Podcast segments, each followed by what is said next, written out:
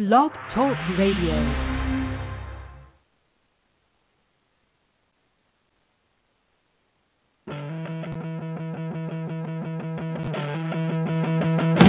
It's that time. We have the people. This is Eric from Moana. This is Priscilla Lima. This is Casey Patterson. The story in real time. We're a much better team now than we were then.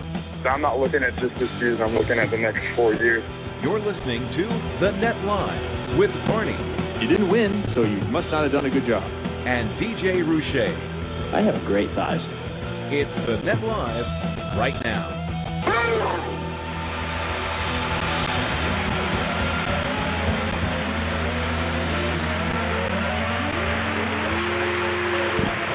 Are we on? Oh yeah. We are? Oh yeah. Oh, man, I'm still working on the show here. Civil rights. Welcome to the Net Live, ladies and gentlemen. The 6th of August. So what? We are halfway through our fifth season, Jeremy. Feels good. Halfway through our fifth year, and we are actually done shooting our second ever set of photographs. Finally, Jeremy gets in the ads. 2010 was the last time we shot photos, right at the end of the AVP. Right when I was contacted about being on the show. Coincidence? You were available. hey, this guy Jeremy's got some time on his hands now. We shot at the Long Beach AVP event back in 2010, which turned out to be the last event. No one knew that outside of a small inner circle until that event was actually occurring. But that was the beginning of the end for the AVP, or I guess the end of the end, maybe? Maybe the end it of the was the beginning of the end for that incarnation of AVP. right. The, Yeah. Of course, the new AVP back. Reed But that was Purdy's BFF Nick Lewin. it is his BFF. Yeah. It is. I'm not sure why. And if you want to go back and listen to some entertaining shows, go back and listen when the AVP collapsed. The exact dates. What was that? Is that July? I'm thinking that's July of 10. Yeah, it, it was Maybe June. June No, or July no. of 10. it was mid July, I think. Mid July of 10. We had the AVP collapse on the following Monday. We had on you had Hodel and Dodd. and Mike Dodd. And then I think the week after I wasn't on the show yet, but Week the week after. after you had Nick Lewin. We had Nick Lewin. Who put you on hold? who put us on hold while he was in the bathroom or something. Oh. I don't know what he was doing. That's where the story's going now. That was a, just Yeah, hold on one hold on one second, guys. Hold on, I got to wipe. Hang on a second. Yeah, go back and, and listen to that. Anyway, some new images coming. Those of you who've been following us on the Facebook page have noticed that we posted, I think, one, maybe a couple. There were a couple Game of Thrones type photos. The goof around stuff ended up being more popular than maybe our actual stuff will be. Well, of course. You were wearing a fur rug. And We- then and then you threw it on me. We found it in the studio. Yeah, good time. Yeah, we threw it on you, and you shot what will be the cover of your next album. Well, of course. Sunglasses, fur, suave hawk. What else do you need? Looking away. Yeah. Yeah. Yeah. Like, That's that's on your next cover. I I'm too cool to be here. You need a space background That's for fine. sure. We Space background. Something with Saturn. Maybe like you know redo the '70s. You need something like an Asia Nice. type thing background, something like that. All right, let's get to the show today. We will have new images for you someday. Today is not the day, but we do have a great show planned for you. Albert Hannemann, president, CEO, owner, director, Duke, King, Duke. I don't, boss man over there at the NVL. He's going to come on at 10:30. He has one event remaining for the summer, but we will talk to Albert about his season thus far, the shifting nature of his business, perhaps towards the juniors, and how he is dealing with the pressure from the other tours. Should be an interesting conversation. And then we will have Jake Gibb. Yes, We will have Jeremy doing his first ever solo interview with Jake Gibb, doing his best Larry King. totally. Hermosa Beach, hello. Yeah, that's exactly what I sounded. so we'll have Jeremy visiting with Jake Gibb. That was this past Saturday down at the beach as Jake was preparing for yet another volleyball tournament all around the world. Heading to Russia this next week? or where? Germany. Berlin. Berlin, then Russia, then Moscow. And Coach's Corner. Last week we had Tyler Hildebrandt. He went from indoors to out, of course, coach for Jake Gibb and Casey Patterson. Now we have Jeff Alzina, longtime outdoor coach, who also does some indoor coaching. We'll continue to discuss the shifting nature of some of these coaching jobs where sand is becoming more popular at the juniors level, it's becoming more popular at the collegiate level, and there are a lot of coaches, some with a lot of experience outdoors, some with less experience outdoors, who are moving back and forth between these two worlds. We've seen players do it for years and years. Yep. We haven't seen so many coaches do it because there really weren't a lot of outdoor positions available. Now there are. Yeah, other than uh, pro Right. on the beach, there wasn't collegiate. There and pro is wasn't- kind of sporadic. It, only a few people had really coaches. well, right? the top player, well, coaches that would travel and things like that. That the coaches that could actually make a living at it. Um, you know, getting percentage of the winnings, probably some sponsorship deals. Tough to exist on a percentage of zero. Well, if you're finishing 17th, you're not going to have a full time coach. Let's just be real about it. Yeah, but uh, the question becomes how do you become someone who's not finishing 17th if you don't have a full time coach? It's an interesting cart before the horse kind of situation. Chicken and chicken egg. or the egg. yeah, exactly. You got to have some talent, Kevin. Wow, I don't know anything about that. I just sit here and host this show. I'm not sure what uh, what talent what, we're talking that, What that means? Speaking of talent, three-time Olympian Stacy Sikora. Yep. A lot of talent there. For sure. Announces her retirement. Stacy Sikora, of course, MVP in 2010 as the women's indoor national team won world championships. She really kind of dominated that libero position. She did. She kind of pioneered the thing. She played in the first Olympic Games where it was a position. That would be 2000 in Sydney. She then played in Athens and then again in Beijing. And Stacy, one of the remarkable athletes, but also one of those athletes who you could put on the floor in the middle of a match, and she would just change the tone of the match. Uh, those who are are familiar will remember that Stacy was playing for her professional team in Brazil in 2011. The bus carrying the entire team in the rainstorm crashed. Is that 2011? Was that long ago? 2011. Bus crashed, turned on its side. Stacy was thrown, uh, had her head impacted by something inside the bus, and ended up face down in a pool of water.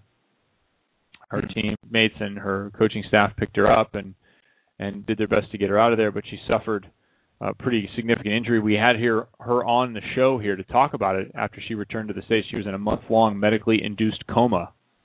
We had her here on the program a while back. You can look it up. Probably that would be early 12, early last year, to talk about the injuries and talk about her recovery. She was working on coming back to the national team. I'm guessing it's sometime around March would be that interview with Stacy Yeah. and saw her shortly thereafter in some scrimmages. She was still having vision issues, really never the same again because the the brain injury did impact her vision quite significantly. And to her credit, I mean, she was back in the gym training with them. I think she just she said on the show she's just having a hard time tracking the ball sometimes. Right, and Reid Priddy went through this as well. He also struggled with that when he received a pretty nasty injury When he broke his face. when he had his face broken by Max Holt. He uh, he had a similar type issue. He's been able to make a recovery and return to full action. Stacy was never really able to return to being herself. And I I thought a pretty interesting quote from Stacy and and one that I can identify with. And I posted the article from Sports Illustrated on our Facebook page for those of you interested. Facebook.com slash the net live. But I, I liked her quote and I identify with it. Of course, she has a, a more significant injury than a lot of the stuff that ends other careers like mine, knees and such. But she said, I was just upset because it wasn't my choice. I didn't get to retire. I had it taken away from me. It wasn't like I wasn't good enough. I couldn't play volleyball. I couldn't even try. The battle couldn't be fought. That's why London was so hard on me. Uh, It's got to be tough when it's taken away from you. I mean, it's always going to be taken away from you in one shape or form. Age is going to get you, injury is going to get you, but this is a different random event. Yeah, it's not an injury that you sustained on the court playing. You were in a bus. It's not like you were doing something stupid Exactly. and hurt yourself. Yeah. No, you, you she's riding on the bus to a match. Yeah. That's a a unique circumstance for sure. So Stacy had been continuing to train and try and train. She trained all the way for the 2012 games. Did not make that team, obviously. Had been also training a little bit off and on. Went and played for an Italian team last year. Ended up leaving because she just couldn't perform the way she expected. And I've seen some Facebook stuff and here and there, and she's been kind of bouncing around. But she's back in the gym. She was doing a little coaching with the USA Volleyball High Performance Championships, Mm-hmm. And I think she decided to officially retire. She's not ready to coach, she says, Yeah, according to the article. but she's ready to move on. Uh, so congratulations to Stacy Sikora on a fantastic career. She was MVP in 2010, and congratulations on being a three-time Olympian, a silver medalist It's not a bad resume, Kevin. in Beijing. Very nice job. Uh, we're sad to see you go. We're sad to the circumstances that forced your retirement, but Stacy, uh, life well lived for a while, and good luck on your next. Can Endeavor. be early 30s at this point. Yeah, I would. If Just, that? Stacy's got to be. I don't hear. It's 36. Yeah, that's 36. It's really 30s because that's how old I am. Is that what it is? Yeah. so So early Thirty- in her 30s. 36 is the new early 30s. So early. I love it. I refuse to be in my mid 30s until I turn 36. Even at 35, it's not my mid 30s. I'm middle 30, not my mid 30s. But now I'm mid 30s. Sorry. No day over 28 though. You don't? Nope. According to me, I don't know if anybody else feels that way. I had a lady at the grocery store tell me I was looked in my early 40s. I almost reached across the counter and choked her. you Seriously, you got that offended? I was. I was not pleased at all, Kevin. Early 40s? Come on. Early 40s? yeah, that's not that's not cool. And she wasn't saying it like, haha, like trying to make fun of me. She's like, no, I don't need your ID. You look like you're in your early 40s. Not cool, Kevin. Not cool at all. oh, I love it.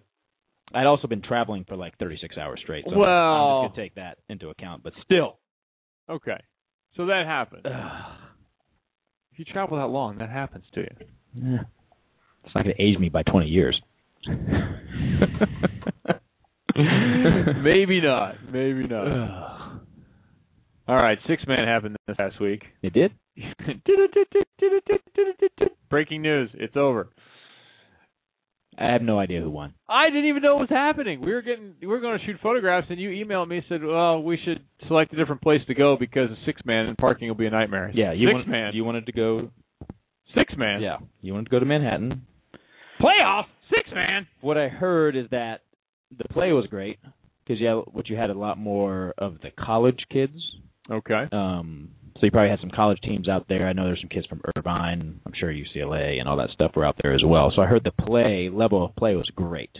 Okay. The fan turnout, not so much. But it's That's on a what they wanted, right? Or Thursday in the middle of the week. You're not going to get a bunch of fans. Yes, I think uh, Manhattan Beach has accomplished what they thought they wanted to accomplish. My gut says that that event's not going to be in Manhattan much longer. The bars weren't real happy that that was the goal and that that's what happened because their business sucked compared to the year before. Well, apparently two that's- years before, apparently that's what they wanted too. I don't know. Not the bars. There's no way they're making money on that week now. Shellbacks are still making money. Let me tell you that right now. well, Shellback makes money anyway. Yes, maybe not as much But as they did before. They made a bunch two years ago on six man. A whole bunch. I just want the chat board here, Jeremy. That's all I want. We have some people in there, but nobody's talking to me yet. Yeah, so six man, I, I you know, it, it's a tough schedule. There's Smackfest, which is I think the new six man. I mean, Smackfest's been going on for 20 years, but it seems to Smackfest me is fours. well, right, but the vibe, the vibe that you want and that that's historically been at six man is what was at Smackfest. Costumes, the, all the low key players were there, their friends were there, the hangout part was fun. It wasn't the craziness and the Playboy top ten parties in the United States Correct. that six man became. That really blew it up. The internet did did blow it up For sure. into something that it had not been. It had been a local festival for a long time. Remember, Six Man, a part of a larger uh, festival that goes on every year in Manhattan Beach. Part of the it, Surfman Festival, Surf Manhattan Beach Surf Festival. I think so because it's it's a CBVA event. Yeah, attached to a surf surfing event. Surf well. Festival. Yeah. They, that they have lifeguard competitions. They have is it dories? What do they call those boats? They race the boats. They do a bunch of boat racing and swims and Dinghies? all kinds of stuff. Nice dinghy. Dinghy. Is that what we're talking about? hey right Tommy. nice dinghy. So yeah, I think that Smackfest is is going to take over some of that vibe. Now it's a tough schedule if you wanted if you're a recreational player. Yep. Smackfest three weeks ago. Oh, this year was brutal. Two weeks ago, FIVB, Correct. the Long Beach event where you played sixes And fours. and fours, and that happened over the weekend. Then later in the week, you have to return, To refire back up. yeah, take the ice packs off, get the ace bandages wrapped around you, and go play six man. The good news is for those of you that uh, like to partake in the libations, if you've started three or four weeks ago, you're you're in top physical drinking condition come six man. Top physical drinking condition. Yeah, you're good to go. Yeah, the only problem is you had to take off of work to do it. But yeah, you can you could probably bomb a six pack and still bomb and be a, fine. and and still bomb a six pack. Exactly. Yeah, it's uh I I I think six man's dead. Actually, I think six man is back to being what they want it to be. It's a volleyball tournament. Nothing to do with anything else. It's a CBVA event. Nobody cares. Nobody goes. Nobody plans their week around it. It's just a volleyball It's tournament. just a volleyball Yep. tournament. And I, I that may have been the goal. That's what it used to be. Um, Nancy Mason's team won again for the fifth year in a row. I do know that. Men's side, I have no idea who won.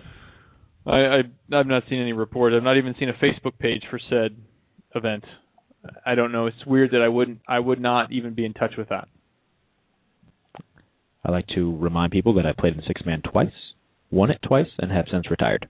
I finished second. Yep, I have a second my- place to Fletch. My team beat you one year. You're welcome. Uh, were you on the court? I was actually, Kevin, You were? because we were smashing you down so bad. Really? Yep. No, by we you mean Dave McKenzie?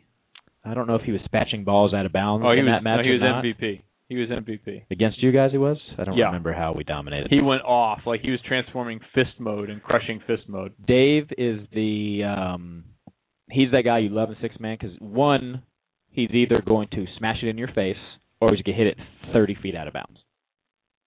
But both are as entertaining as the other. right. They're both extremely entertaining. Yeah, Dave McKenzie high on the entertainment value Yes. side of things. Also happening this past weekend, not on the week, but on the weekend was the JO. Yep. We talked to Jason Olive about this before, former University of Hawaii star, current uh, entertainment professional. He is Just- a working actor. Just wrapped uh, 100 plus episodes of a show which I cannot remember the name of. Comedy. It's a film. Tyler, it's a Tyler Perry Film show down in Atlanta. I cannot think the name of it. Yeah, well, congratulations to him on getting to syndication. It's a big deal. But he held the JO, 10th JO, big celebrity volleyball tournament, fun event Oh yeah. happening in Playa del Rey. Heard our own Reid Priddy showed up. I saw a picture of lots of the other national team guys Yeah. showing up at the event. Sinjin Smith there doing some work on the mic. Engine. Some lovely ladies. Sprawl was there. Some pictures. Yeah, kind of a, a neat event. Oh yeah, for sure. Jo get some people out there. Yeah, the merging of uh, volleyball and entertainment. Mm-hmm. He's done a good job with that event. Yeah. So, Jo, uh, congratulations on a great event. Let's have him on here to talk about it. He might be too busy as an actor. He is a working actor. He's big time. No doubt. He is big time. I remember, probably told the story before on the show. I remember they used to make posters at Pepperdine before matches, like on campus promotions. Yeah. So they would make kind of clever posters or something, come see the match for this or that reason. Well, they had a guy, Nate, I can't remember Nate's last name, at Pepperdine. Who While had, you were playing there. no, this is a year before. Oh, okay. Who had done some catalog modeling as a young man, like J.C. Penney, LL Bean, whatever. So they had Jason Olive coming to town from Hawaii. The poster was Battle of the Supermodels. Nice. Someone dug up one of Nate's pictures, put it on there. This wasn't easy back then. They were talking 1994. A, how did This they took know? some work. How did they know he did it? They had to call his parents, They had to get a, They had a catalog. Photocopy it on a printer somewhere. Correct. It, go to FedEx, They, Kinkos. they paid five dollars for one color copy. yeah, or just the Kinkos. It probably wasn't FedEx Kinkos then. It was just Kinko's. Yeah. And they had to come up with these posters and print them. So it was Battle of the Supermodels. I actually saw the flyer a year later. People had hung on to it. It was so funny. With Jason Olive That's funny. versus Nate. I can't remember Nate's last Who won? I believe Hawaii won that year. Gotcha. I believe. Not 100% certain. That Evan at Firestone Fieldhouse, that was funny. Nowadays, that stuff's easy to do. Fun to to get a hold of all that stuff. But Speaking of modeling, Kevin, you showed me some photos earlier today from your house. I thought that was like a family photo album, and then I opened it up, and it was a bunch of nude athletes. yeah, champions. It's a hefty tome you have there. No, no, I'm just I wasn't expecting to see nude photos of you when I showed up to your house today. Tasteful nudes, well, this is artsy, tasteful nudes. this is. Let me tell you the story of when I posed nude for Elton John. That's what this is all That's about. that is a great. Did you see the Elton John photo? It's in the front or in the back? I Can't did. I remember. didn't. I, I don't need to see it naked. Well, he's not naked. Elton And John's I think you were the one, two, three. Wait for it. You're the third athlete in this book. third. Yeah. Who's number one? Uh, Venus Williams. Yeah. I got beat out by Venus, It's fun. but I am number three. This was back 2004, right before the games. I'm just assuming these pictures are blown up in your bedroom, framed. On the ceiling, in the bathroom, yeah. You know what's funny? About you posing nude? about that that notion of having nudes of yourself. I, I'm in the middle of watching Queen of Versailles Yeah. on Netflix. Have you watched this? No, you know no. the story of No. Queen of Versailles? No. Westgate timeshares. This guy, uh, I'm trying to think of his name offhand. A- anyway, a family that was building the single largest, the largest single family home in the United States. Started doing a documentary on them in 2007 or so. Well, the whole world came crashing down in 2008. Mm-hmm. And this, of course, is a 70-year-old man and a you know 40-year-old woman or 30-something-year-old woman who's former Miss New Jersey or something, and she's a little wacky, A little bit. a little wacky, Uh-huh. and he has more money than God at at the start of the film. It's a lot. They are living in a 17-bathroom, 26,000 square foot home that they are quote outgrowing. they are building a 50 no 50 50,000 square foot 23 bathroom house. Because They can. they can. Okay. and then they couldn't. So I'm I'm halfway through, but the funny the reason I thought of it with the having images of my own naked body around the house is that she has that stuff. She has those Louis the Fourteenth paintings of herself on the wall. She has a steel a, a stainless steel like um Love it. not bust, but you know the headless the torso thing. She has that around of like her. that would be weird. It's in the gym. And like, what are like when your friends come over? I, it's They're so strange. out. Yeah. The narcissism is so strange. So you guys share that in common. 'cause Don't, don't get me wrong. I like the mirror in the gym. I like to see what I'm working on. That's fine. But that level of narcissism, there is Not- not a bust of me anywhere in the Not house. nude photos of yourself while you're working out. No. I have the book. It was a charity project I did for the Elton John AIDS Foundation. No, it was great photos. Great, uh, great book. It was a cool thing to be a part of. And, course. And part of my thinking was because I I got involved with these guys. They were taking photos around the training center. Uh, there's actually a print downstairs somewhere. I don't know of of me and a bunch of other Olympic athletes that was just taken around the training center. Yeah. Tara Nott, people may remember her, uh, Olympic weightlifter, gold medalist.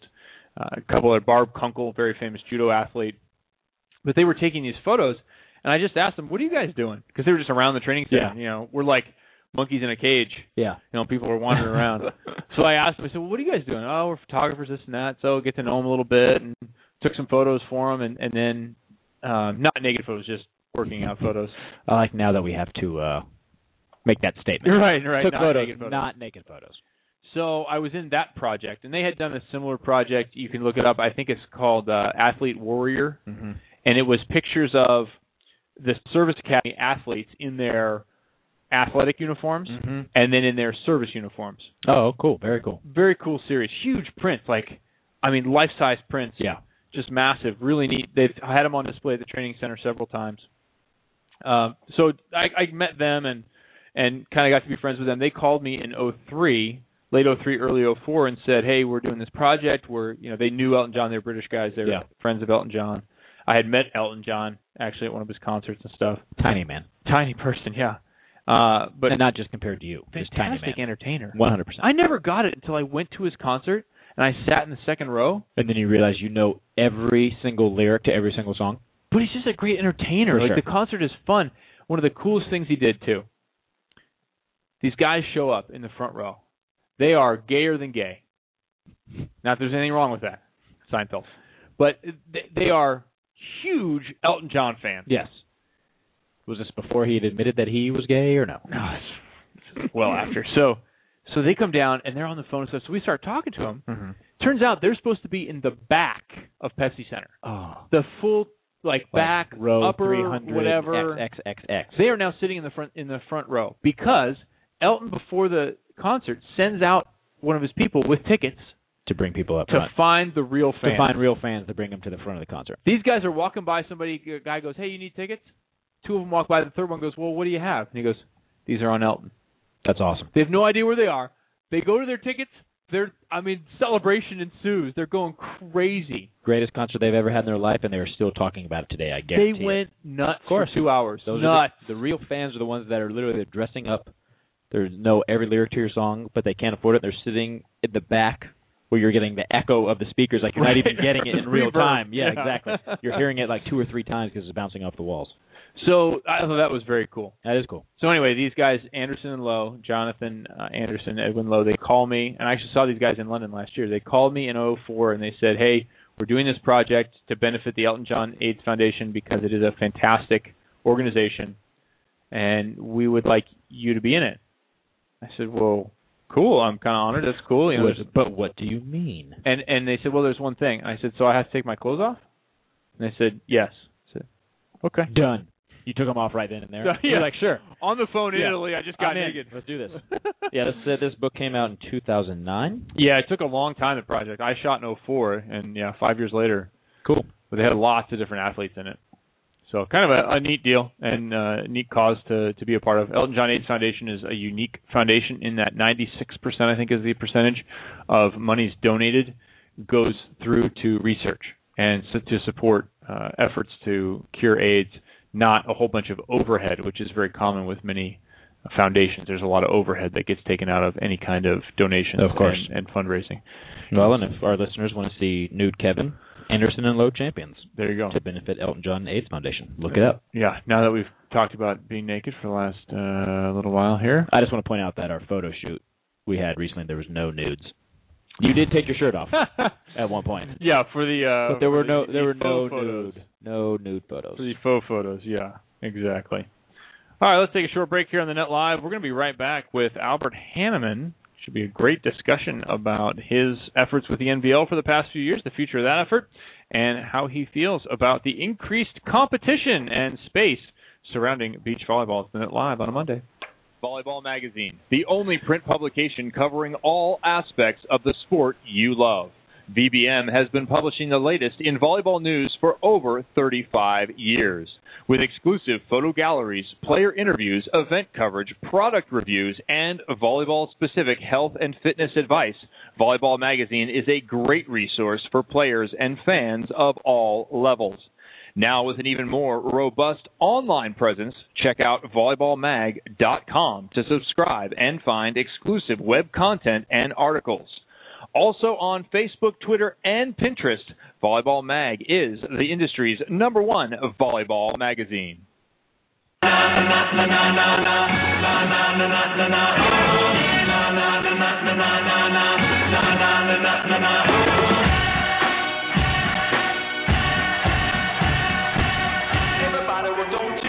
Now? Uh, yeah, who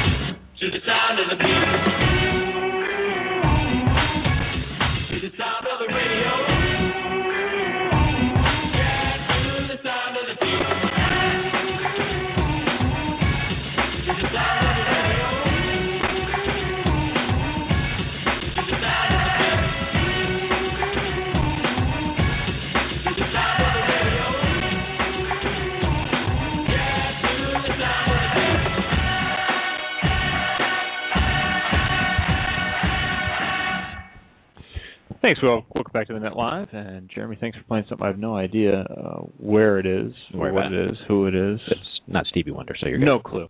Hope you're getting our program via iTunes. It is available for free. Zero dollars for those on iTunes. Free. Free. Free. Interesting. Yeah, you can listen in, or you can listen here live each most Monday. Today's Tuesday, obviously, but most Mondays you can listen in. I had to work yesterday over there at Fox Sports West, getting ready for the high school football season. Awesome. Should be a lot of fun. I actually saw Mackenzie Marlowe. Nice. That would be Chris Marlowe's daughter. She's Excellent. doing an internship out there at Fox Sports West. So pretty cool. There's a volleyball relation to Does she want- everything I do. At Does she point. want to follow in her father's footsteps? She's actually been doing a lot of editing. She wants to Okay. be in TV. Uh, I think she wants to be in the broader world of television, like drama television. Yep. Uh, but she's getting valuable experience, getting paid, and learning a lot about TV over there at Fox Sports West this summer. Really cool uh, summer way to spend your summer No doubt. if you're a young person wanting to get into the entertainment industry. If you're a young person. If you're a young person, yeah. So yeah, Mackenzie Marlowe over there. That was a lot of fun. I'll actually be reprising my role with Chris Marlowe on the beach coming up for the Moscow Open. So Chris Marlowe invaded my world of the indoor. Now I will invade his world of beach. What happens when Marlowe shows up to like moto? Ooh, wouldn't that be weird? Yeah. Drink, by the way. I like when my moto guy shows up to volleyball. Jim Hawley. That's funny. He shows up at, at volleyball events. He's all fired up. He's got to like it, right? Huh? He's got to like it. Oh yeah, he had a great time. No, it, it's it's fun as a sporting person to go and live in another world and experience some of these other places. It's part of the fun of being an announcer and trying to get out of just doing volleyball is the opportunity Oh, of course. to experience other sports and see the similarities and the differences Of course. in those sports. I would think it would grow you as a uh, broadcaster as well. Oh, 100%. Because you have to get out of your comfort zone. Actually, it sometimes for play-by-play makes you better. Because I have a hard time sometimes asking questions in volleyball Because you I already know- know the answer. I know most of the answers. Yeah, of course. you know, so you have to be very deliberate about asking questions of your analyst. And that's one of the one of the jobs of the play-by-play is to ask questions to the analyst so they can add context to the broadcast. Yeah. And uh, I, I think I'm better at that one. I don't know what's happening. Because you want to know the answer. Yeah, I find that happens on this show a lot. I want to know the answers, especially about indoor stuff. So I just ask you, perfect. and I don't. It's not for the listeners. It's more for me. the listeners get a, a Yep. a benefit, a side benefit. Correct. All right, we have our guy. We do. I'm not sure how to go through his entire resume in just one song. We have three minutes in this track. Good luck. Albert Hannemann played volleyball for 65 years as a professional player. Has an incredible level of experience with different tours, different events, different iterations.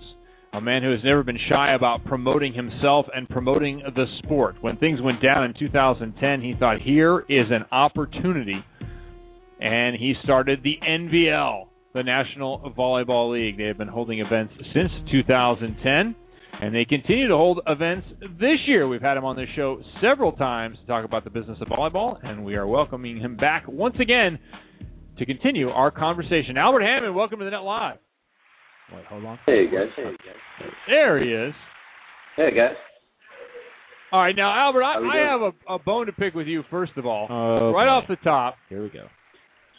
I'm on the stairs down at the Long Beach Open. You just, I'm talking to Brittany Hochevar, and you blew right by me. I was going to say hi, and you were just on a mission. He leagued you, huh? He big leagued me. Get used to it, Kevin. Damn it!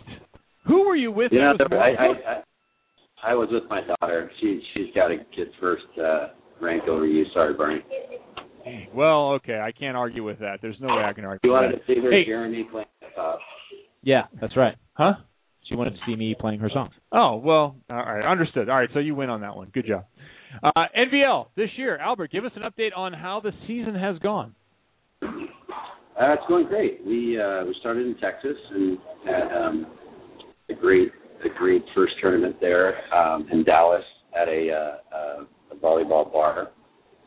Um, had a ton of players out there. The level was a lot higher than we expected, but a lot of the normal teams got uh, upset by the local teams that apparently have been training a little bit longer than our guys. But it was really exciting, and uh, you know, got to see Summer Ross and Morgan Miller win that one, and then uh, Josh Binstock and Sam from uh, Canada played for the the Olympic team for Canada. They ended up winning the men's final, so it's really exciting. Uh, we were in Ohio a couple weeks ago at our water park partner for three years. Um, it's called the Beach in Mason, Ohio, and they built a permanent facility out there, and uh, it's perfect, perfect uh, situation. We partnered with uh, Ohio Valley Region, which has over 20,000 kids playing. It's the biggest region in the U.S., which was a shocker, and one of the main reasons why we wanted to be in Ohio.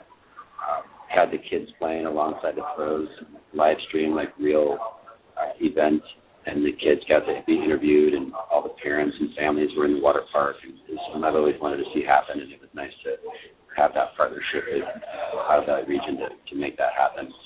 Uh, it was awesome. You play volleyball and go down a big water slide, something that I think uh, everybody really enjoyed. But you know, typical NVL fashion, doing something out of the box, and finding a way to get the kids and parents involved. So If if you could play of volleyball while events. going down the water slide, that would be something. No doubt. That would be if you could like bump set spike while going down You know, you know- three hump dragon's tail. That would be awesome. I have a picture, Barney. I'll send you of your boy Riley down. down he wore his medal, medal carrying the uh, the ball down the water. Down the water. I think I saw that one. Yeah. That is awesome. I love that. Well, hey, you mentioned some of the strategic partnerships and some of the unique things that you guys are doing. What have you found that works well with partnerships and, and bringing in different aspects of different events, and what hasn't worked over the last three years? Well, I think the fact that uh, you guys getting an echo, or you guys up on yourself? yourself? Now we can solve that. Hold on. Go ahead. Okay, I know you're good at this. Um, uh, you know, our focus on the grassroots and the underbelly of the sport is really what's what's made us different, and I think having a sustainable model. Uh, you know, we're working with AAU, USAV, JVA, AVCA, all, all the, the biggest organizations from juniors and, and coaches, and you know, it, it really opens up the door for a lot of uh, younger demographic sponsors that are involved now, and uh, you know, just just having a, a real focus and having Rock, you know, Rock Volleyball is one of our really really excited about this partnership, and they're and making uniforms for 800 teams in the U.S. It's pretty much has got us to, to lock down the junior side of the sport.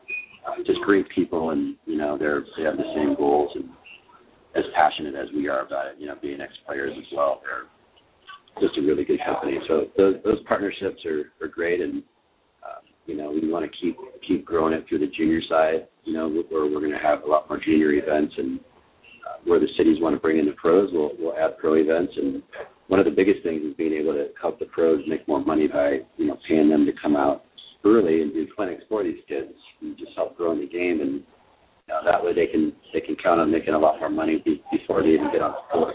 Uh, to do a lot of that on indoor and outdoor through the off season uh, with Rox and Mikasa, and you know it just kind of gives it more of a opportunity for players not to have to go and take other jobs. That's my biggest fear is losing these great athletes, you know, because there's just not enough opportunity out there. them. Yeah, I think that's been a big issue when we have worried about too kind of a people talk about a brain drain when it comes to different areas of technology or other other areas of the professional world. I think we're talking about a a talent drain here in the sport of volleyball because of the lack of opportunity. It seems like though the growth area in volleyball has really been the juniors. This looks like an opportunity for you and looks like something that you have started to take advantage of. Are you shifting your focus at all towards juniors?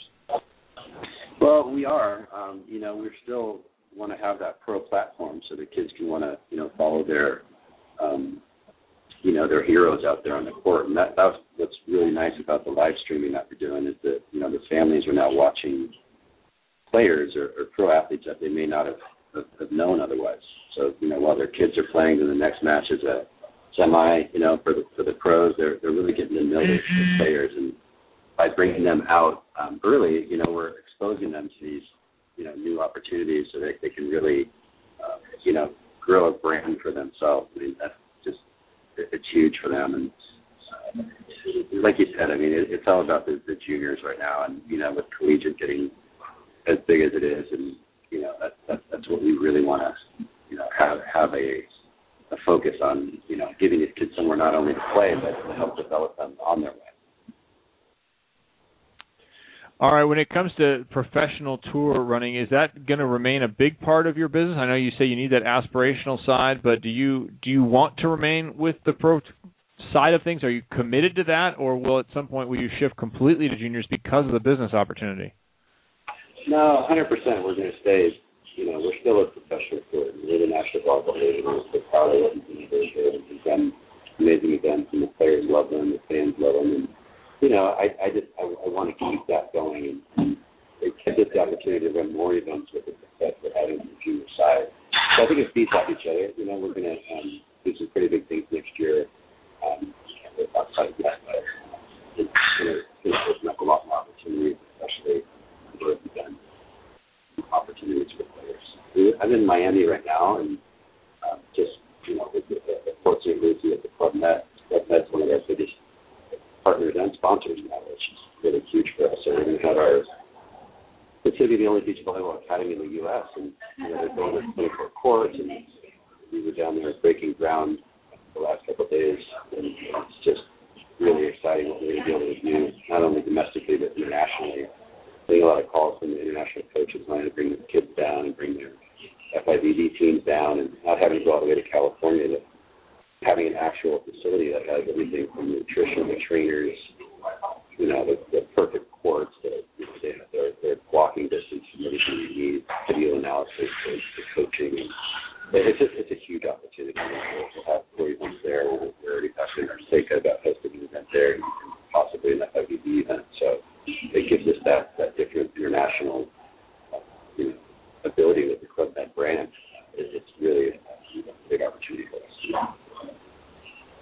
In 2010, when things collapsed, it seemed like a lot of opportunity, and, and we heard a lot of talk about cooperation to bring the beach back in 2011. Now it seems like 2013, there's more competition. When the AVP announced its schedule that was partially on top of yours, did you view that as kind of a shot across the bow and, and a power grab in the world of beach volleyball? Well, let me, let me, uh, let me, let me think about this. um, I love the AVP when I played for them. I mean, it was it was the only thing, you know. And, and I went through three different bankruptcies, and they did a lot of great things, and they did a lot of things that um, you know didn't work. And one being the model that they had was, was never going to work. I don't see any difference with the new regime, and I think you know that they're pretty much the same management, and unfortunately, um, you know, they're, they're clearly going after us, and, and you know, everything that we're trying to do shouldn't be threat to them, but it should grow the sport, and it should grow, you know, the athletes' ability to play more tournaments and you know build names for themselves, and, and hopefully make a living doing what they love. Uh, they see it differently. They feel that you want to be in the sport. Um, we don't. We, we, we feel that there's there's players there for, for you know, look at all the different promoters that are doing a great jobs across the country. You know, know, from CBVA, Big Beach in Florida, Wapaka, Pottstown, Mother Road. Um, you know, there's so many guys out there that are Bronski up in Milwaukee. There's some great, great promoters. Um, you know, that, that that deserve to have the right to have these players go and play wherever they want. And, you know, Eddie Cruz kind of turning that uh, the dial here and forcing these players to have to do things that with. You know, I, I just we just keep pushing forward. I mean, I, I really feel like our our model is sustainable.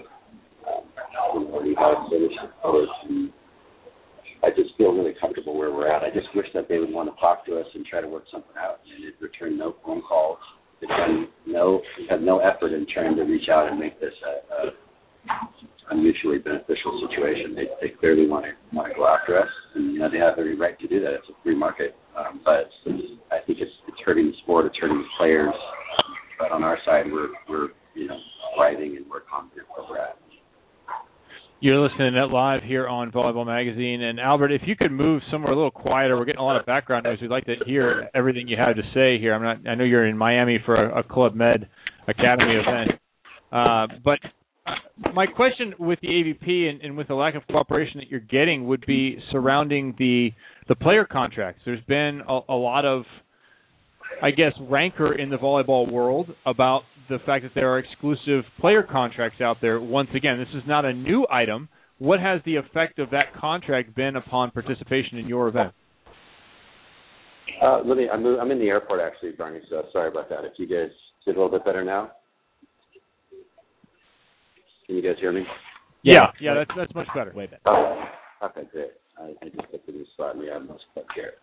Um, you know, what we had players do in Dallas was to sign a players agreement, which you know every every tour, every event or tour operator should have players sign. Um, Obviously, there's things that players need to do, you know, in order to for event operators to have a successful event.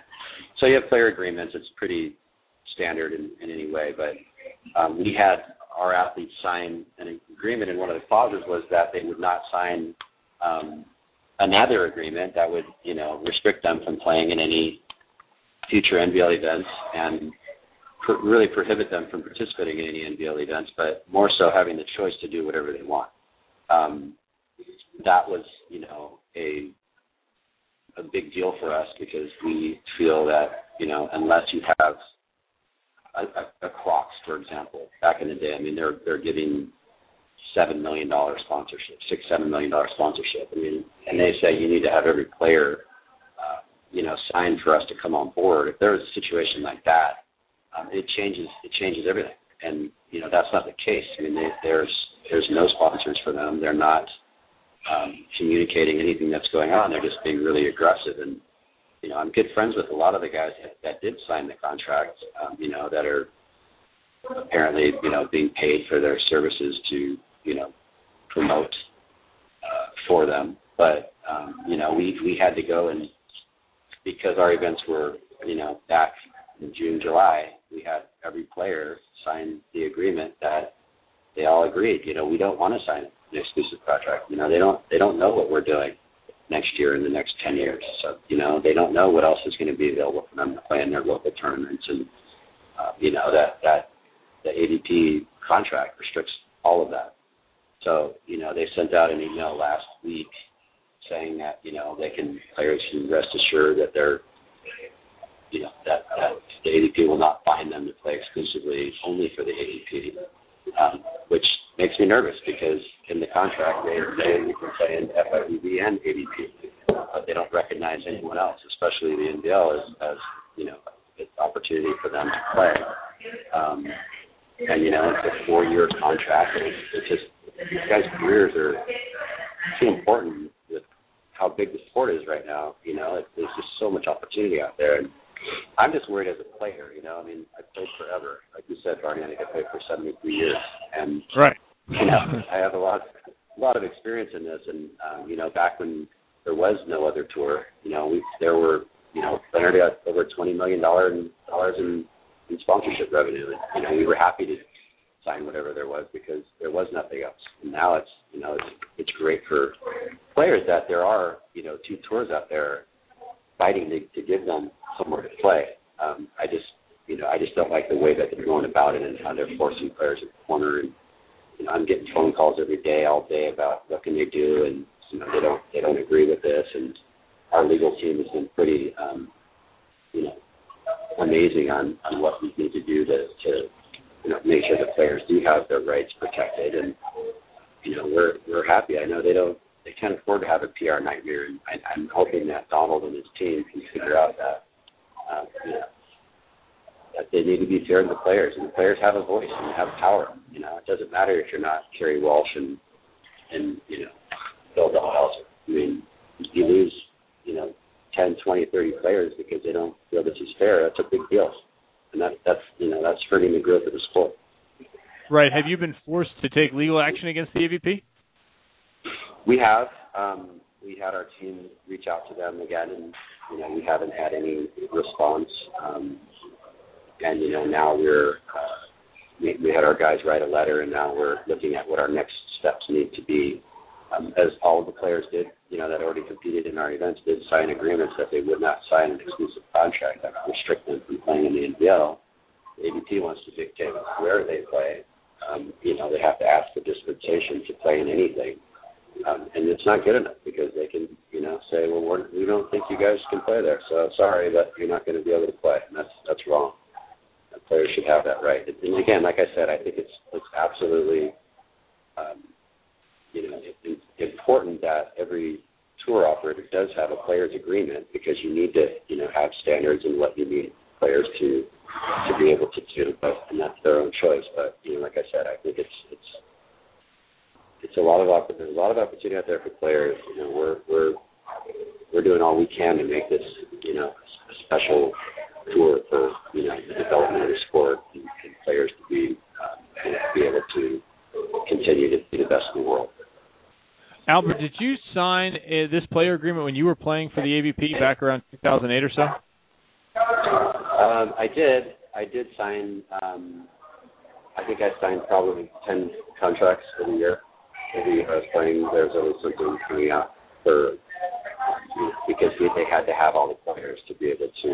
Um, I mean, they had a lot of events. You know, I mean, I played in I think 22 events.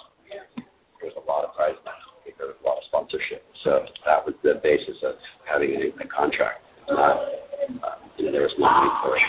So, I mean, who would have thought that IMG and USAB would, would you know, be out of the business and Corona was doing so well. I mean, it's definitely, uh, you know, we're hanging in there and we're we're still uh, we're doing well. But you know, like I said, this is a really tough topic, man. I think you guys should ask the players about it as well and see what they think. You know, because it's it's going to happen next week. Is you know they're going to go to Utah and players are staying in Hermosa, and uh, you know it's going to be a, a an interesting situation to see what happens. And I really hope that AVP backs off on this issue and lets players you know, play where they want to play. I mean, we're not even telling players it's there's a conflicting event that you have to play in our event. Mean, that's not what we're about. We're we're trying to just open it up that they can play where they choose to play, and you know, therefore being able to, to create the careers that they want. Yeah, it's definitely a difficult uh, world to navigate, not only for tour promoters but also for people trying to become professional players or established professional players. Even are having a hard time. Uh, one of the questions I wanted to ask you about, given that Riley Salmon has come up, was there any discussion about Riley Salmon's recent suspension from international competition due to a couple doping violations, and what, if any, internal discussions went on with you guys as far as his participation with your brand? No, actually, I had no idea about that. Um, I, I, all I know about Riley is that he's he's come to our first two events. He's you know brought his gold medal in every single clinic. I think we had five clinics in a children's hospital visit in Dallas and same in Ohio, and he's a great ambassador. I mean, he really grows the sport in that sense. I, I don't know. I, I I know he's not playing indoor anymore. Um, he's just trying to you know get as much mileage out of that old body that he can. Yeah, Riley Salmon, one of the original Road Warriors, even before his time with the national team, he was a volleyball assassin. Would go all over the United States playing in tournaments and uh, taking down whatever cash prize they had to offer. It seems like he's kind of back to some of that role, but uh, his his two violations of drug policy not really performance enhancing necessarily, more related to kind of prescription medications that uh, he was taking for other health issues, not for recreational. So Not an A Rod issue. no, not an A-Rod issue, and we will get to that later in this program. Uh, we understand that you know something about another player that has been participating in a little bit, bit of beach volleyball. I think this player has won 17 events in a row and heckle the legend, is what we heard. uh, it's classic. Yeah, um, my kid Maya Hannemann is uh, not only Jeremy's number one fan, but uh, she is, is is having a lot of fun out on the beach. She's got a great little partner, Mandalay um, Brennan, who they just play so well together. They're just like little raptors out there running around, perfect ball control. Um, they're really fun to watch. And Sinjin and Randy kept asking me, you know, when when their number was getting closer to 15, they didn't want them to beat their record, and they actually beat it in Ohio. Took them to Ohio, and they played and won the 12 numbers, and it was really cute. She was just happy to like, take a picture with Sinjin and talk to her about you know, their success, and it's just nice to see how much uh, love for the sport that they have, and they're just having so much fun out there. Very cool. Well, Albert Hannemann, best of luck with the NVL. We'll continue to follow your progress and, and the business of running a tour. We appreciate your efforts on behalf of the sport of volleyball. Thanks for spending some time with us again today. Yeah, thanks, guys. Love the show. Love what you're doing, and uh, appreciate all your support. Cool. Thanks, Albie. Albert Hannemann checking care, in from Miami, from the airport, where he is. Uh, is he on his way or coming back? I think he's on his way back. On his way back from the Club Med. Let's check in with somebody else. Is, uh, Uh, no, he's uh, Ah. he's gone. He, he dove out of there. I told him to hold on, and then he left. He's just taunting us. Chris Geeter McGee was allegedly in the queue. He was in the queue, although at the same time as another guest. And Correct. now we can't get to him, and now he's gone away. Well, what can you do? God, He'll call back if if he really wants to talk to us. Well, we'll we'll keep our eye out. Or maybe he heard about the nude photo, so he didn't want to. Maybe that's why he called. I don't know. Hey, where can I get some of those taken? Hmm. want to preserve preserve the uh, the legacy for Jess. Yeah, uh, interesting stuff there with Albert, and not knowing the details of the player contracts. Yep. Tough for me to pass any judgment on validity or usefulness or the effect of the game. Tough for me to really know. I know there's been a lot of controversy for years on this topic, going all the way back to 2006, 2007 period with the initial player contracts that were coming down from at at that point uh, Leonard Armato and the AVP, trying to bind players into playing the AVP events versus FIVB events. I mean, Correct. this is something that stretches way, way back. Oh, it, contracts is not new, new to beach volleyball. It's not new to sports. Period. Well, what they're trying to do is they're trying to lock up the talent. If you think of the AVP or any particular professional tour as perhaps a professional team, right, or a or a brand, you want to lock up your marquee players. You want to be sure that you can sell to sponsors the participation of those marquee players. Correct. And that's no different than Major League Baseball or the NFL, that you want to have those athletes guaranteed to participate if they are healthy. And I understand that idea. The problem becomes when there are multiple leagues that are are of similar level or similar value, Yep. and you as a player are trying to choose what is the best opportunity for you when the promoter doesn't have your best interest in mind but has their best interest in mind. Well, don't all promoters have their best interest in mind because they're the They're ones running a business. They're that's that's my point. Um, yeah, I mean this. I haven't really. The pl- we'll be honest about this. The players that I've heard complain about this aren't the ones that would be. How should I, how should I word this? They're not the top players. So they're not an easy way to word it. Yeah. Plain. they're not the ones that are going to be winning tournaments at this point anyway. You could also make the argument, well, how am I going to get better unless I play the top teams? Well, then you need to be winning the lower tournaments, and then you can have that argument. You win those lower tournaments on a consistent basis, and you're like, I deserve to play against those top teams. Then you can, then you have a little bit more to stand on at that point. Um, it's all business out there. I mean, it's just It is a difficult world to navigate. yeah, I mean, I think you can hear in both of our voices like the negativity in the volleyball world, especially obviously beach, is just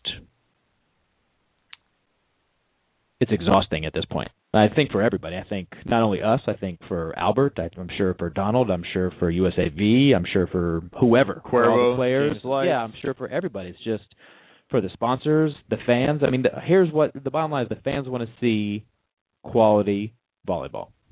That's what they want to see, and they and, you know they deserve that, and I want them to have that, whatever that is, however that works out. Um, you know, like you and I said on the show before, regardless our opinions or how we feel about leagues, players, USAV, whoever, we still want the best for the sport. Period. I want volleyball to be around in five years, ten years, twenty years, fifty years. I don't think I'll be around longer than that. so after I'm gone, I can do whatever. It's going to exist. The question is what level. I'm looking at some of the player pictures here, and it seems like Stafford Slick would have some naked photos, just based on his Well, uh, how did- sepia. How did we photo. go back to that all of a sudden? I don't know, but uh, and Ryan Mariano too. He's got the sepia going here, along with Matt Olson. I don't know, sepia filter. Um, yeah, I mean we we want we want the sport to succeed. The question is how. And uh, honestly, if if I'm Albert right now, if I'm Albert with my limited amount of, of knowledge as to what exactly is happening, You're currently in a Miami airport. If you're Albert, I'm Albert. But it, just looking at his schedule and hearing about some of the events he has going on in the outreach and the, the juniors things and and the other information I have about juniors growth throughout the United States, particularly in the southeast and in the west. If I'm Albert, I go where the money is. The money right now is club. That is where the most money is being generated in the sport of volleyball, and beach is growing. The idea of beach club volleyball is growing quickly. isn't that where USAV pretty much makes their money? USAV makes a lot of money on club. and they're And they have memberships and stuff like that too, right, right? Yeah. but they are increasingly doing programming for beach players at the club level, at Yeah. the juniors level. If, if I'm Albert, I do the smart thing and go where the money is. I abandon the the dream of owning professional volleyball, of making professional volleyball something, of saving the sport of professional volleyball and rebuilding it. I think that's a huge, huge task. well, look, he gets full credit for being the first one to dive back in after 2010. Oh, he's on it. Yep. He was on it.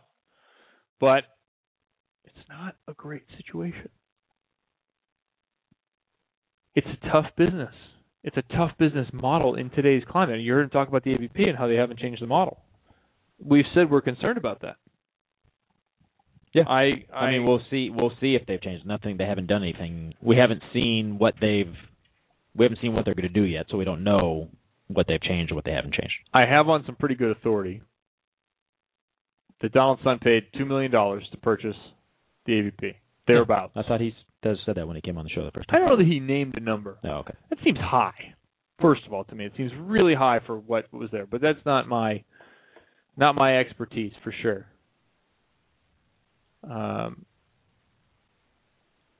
the other the other thing is that last year he lost three and a half million dollars. That was the number that I've heard thrown around. Okay. So, yeah, man, that's five and a half million bucks. Yeah. How are you gonna get that back? Five and a half million more than I have. And what about this year? Are you in the positive this year?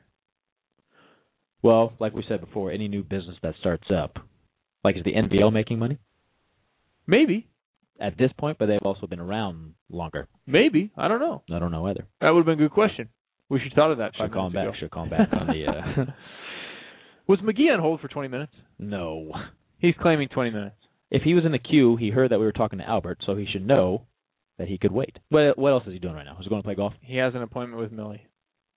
Millie can call in. And then later he'll probably be out golfing Pebble Beach or he'll be in Tahoe or he'll be at some Bahia resort or something in San Diego. He'll be somewhere luxurious. or he'll be at the Los Angeles Emmys with Big Big Game James and his game wife. James. Nice, huh? I see a lot of photos of Geeter just being big time. He and Jess. He Geeter deserves it. Let's put it that way. Oh, no doubt. But 20 minutes? I don't think it was 20 minutes. Maybe that's Geeter time. He bills at a rate higher than actual Let's just time. let's throw this out here right now. We've known Geeter before he was big time, so he should not be leaguing us. You know what I'm saying? I don't think he's. I don't think he's leaguing. know your roots, know where you came from, know the people that helped get you to where you are today. Don't league us. Okay? But fear not, Kevin. Once I start touring the world, I'm going to league you too, so it's okay. Let's just be honest about all that. Uh, all right. Well, let's take a short break here on the show. When we come back, we're gonna we're gonna have Jeremy Richet's very first solo interview effort. Just he and Jake Gibb out in the sand Holding hands on a Saturday. nice little walk, stroll down the beach. Daisies flying. Yeah. And when I say holding hands, I mean like I had to put my hand straight up above my head to be able to hold his hand because he's so much taller than me. the two of you, like this past weekend, has really just crushed my uh my um confidence in how tall I actually am. Wait till the photos come out. I'm gonna look like an ogre. You're gonna look like Donkey.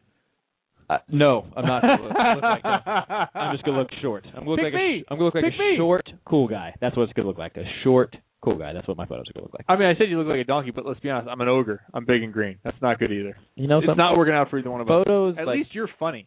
when they say they add ten pounds, like you looked. There was one photo you looked huge in, and not like I'm fat, I'm big. Like just like you are an athlete, and I'm standing next to you, like I need to hit the gym a little bit more. I was taking up space. Yeah, you were taking up a lot of space. All right. Well, we'll hear your vocal stylings when we come back. Jake Gibb and Jeremy Richet from Saturday. Of course, Jake Gibb coming off the win there at the World Series of Beach Volleyball. More to come here on the Net Live on a Tuesday.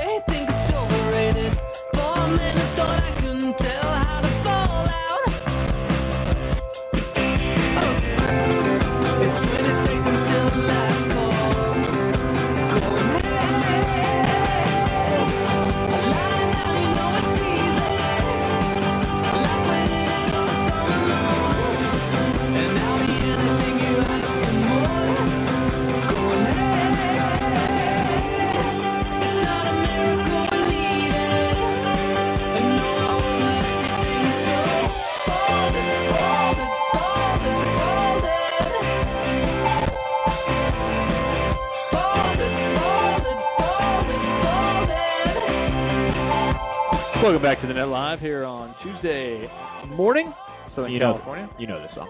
I know the song. I don't know who does it. That's fine, but you know the song. You Yeah. recognize it. yeah, I've heard the song. Who is it? Progress. Uh, Phoenix. Phoenix. That's right. Well, you know, I got the wife here. Between you and the wife, I'm actually staying up on music. Phoenix apparently really had a great uh, ending performance capping the show Lollapalooza this past weekend. From all Oh, the that's cool. accounts I read, yeah. Wife's going to Atlas Genius. Nice. They come out here. Cool. It's supposed to be good. She's going to something else too. Oh, Zac Brown Band. I wanted to go to that one, I wanted to but I'm working on a Friday. ZZ Ward is an artist that you all should look up. She performed at the Hermosa Beach free concert series Yeah. over the weekend, and I would have loved to have been there, but I had a gig. But Nicole went, said she was great. Sounded just like she does on her album. She sounded that way live, which is always my concern. Right. Because if I hear you live and you don't sound at least somewhat like you do on your album, then I'm not into you anymore. Then you're Rebecca Black. You're yeah, you're J Lo. J Lo, heavily produced. One hundred percent. That worked though. She's a performer, and that, Yeah, that works. I'm not I'm not mad at that. Lasers and She could probably dresses and whatnot. Here's the thing. Rihanna can sing, but some of the songs that are on the radio she can't sing because they're not in the proper key for her. So she can't sing them live. She sounds awful singing them live. But there are other songs that she'll sing because it's in her range. She sounds great. Just because you can sing doesn't mean you can sing the entire range of notes. You know what I'm saying? Okay. Does that make perfect sense to you? Okay. Here Now go. we had a performance at Long Beach by a volleyball player, did we not? Julian Fawcett. Yeah. She was great. How'd she do? I thought she was great. I uh she was dancing as well as singing at the same time, but she was actually singing. I would have liked her for her to project her voice a little bit more. Okay. But that could take Like Pavarotti?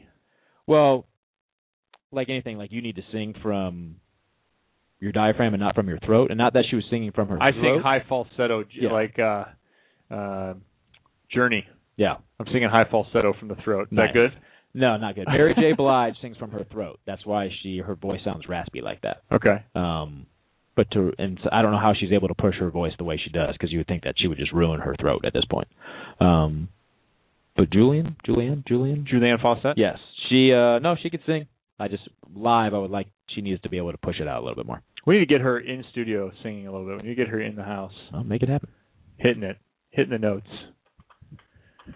Let's get to your uh to your interview here. My my. Jake Spiker Gibb interview. Yeah, let's uh, let's hear from Jake Spiker Gibb. And, and now, Before- now remember, I'm not gonna go ahead. pay attention to Jake Spiker Gibb and what he says because you're a volleyball fan. You're interested. Yep. Also, pay attention to Jeremy's chops here. Let's figure out what he's I- learned because I'm going to DJ a Clipper game this year, and then we're going to see. You know, we're going to compare notes. 100% guarantee you, I'm a better interviewer than you would be a DJ. What? Let's just throw. Oh, one. All you do is press the button. It's like, oh no, I'm, Kevin. I'm like Homer Simpson when I get replaced by a ah, chicken. We could have a chicken over in your spot just hitting the button. oh man. we just got to teach the chicken. We have to put the little feed on like the X or something or whatever it is you press over here.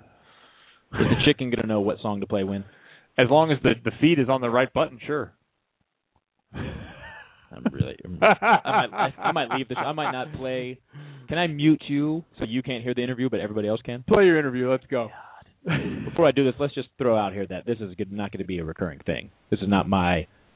When you brought me into the shows to play music, not to be interviewing guests. Okay. True. Let's just- True. let's just- Then everybody else quit. You're the only one left. So you can't quit now. It'll be just me. There's nobody else here. this show will go downhill quickly. All right. Jake Spiker Gibb. DJ Roche here with Jake Gibb in Huntington Beach. Uh, I had to come down because Jake had been ducking me for a couple months to come on the show, so I came to him. Let's let's talk about this first. I've heard stories of your partner in practice acts like he does in matches, but now I've seen it for the first time. What was your first impression when you saw that for yourself?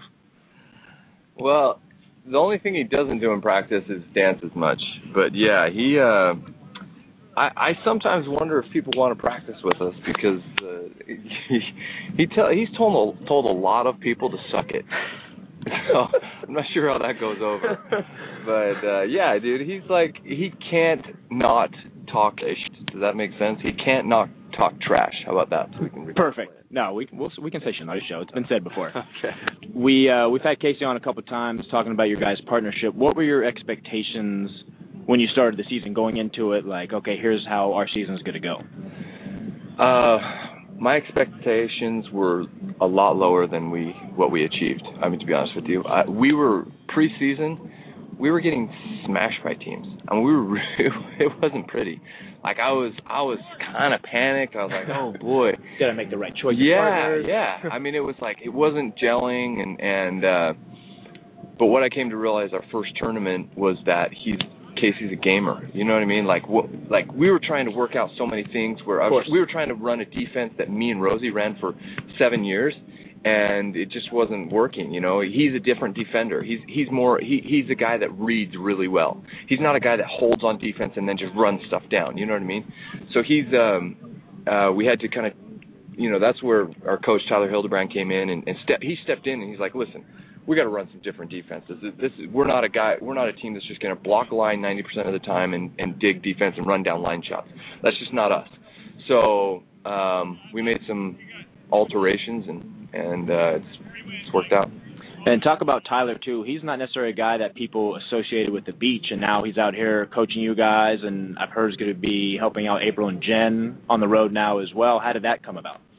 Yeah, Tyler. Well, Tyler had worked with us a little bit with Mike Dodd last year, me and Rosie, um, and and you know I really liked him. What I didn't know about Tyler is how smart he is. He kind of comes across as a kind of a meathead, just a, a party or just good times guy, and and a great guy to hang out with. But when when I sat down with him and and and he br- started breaking stuff down, I was like, I mean, this guy is, you know, I think the genius card is is thrown around way too much, so I'm not going to use that. But he's a, he is incredibly smart Yeah. and and and uh, has done an amazing job. Awesome. And uh, Casey was talking about Rich Lambourne came in, was helping with his passing and stuff like that. How did he get part of the team as well? Yeah, Rich uh, just started showing up, and we couldn't get rid of him. I'm just kidding.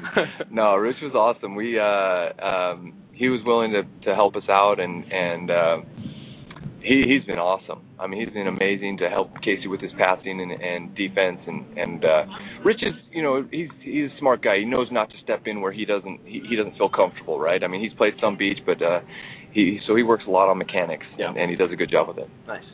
Uh, at the beginning of the year, when you and Casey partnered up, I said on our shows like they're going to have an up and down season like any new partnership does. But you guys have started out the year really well. I mean, I think first, second, third place finishes, all top ten finishes this year so far for you guys, right? Uh, we had 117, but yeah, so it's been crazy. The thing that I've learned is that the cool thing is that we can beat anybody. We beat every great team on on the FIVB tour, and that's awesome. Um, what I also learned is that we can lose to anybody, and that's kind of scary. but uh, so we have to be on our game, and we both have to bring a lot of fire to to to keep up, you know, and uh, to compete. So it's been fun. It's been learning, and we'll have some we'll have some more ups and, ups and downs, but uh, that's, that goes along with the territory, right, of a new partnership. Yeah. Well, beating Phil and Rosie in the Long Beach event was your first time beating them, and now, like you said, I think you've beaten every big team on the international tour. So it's got to give you guys great confidence in every tournament you go into. Yeah.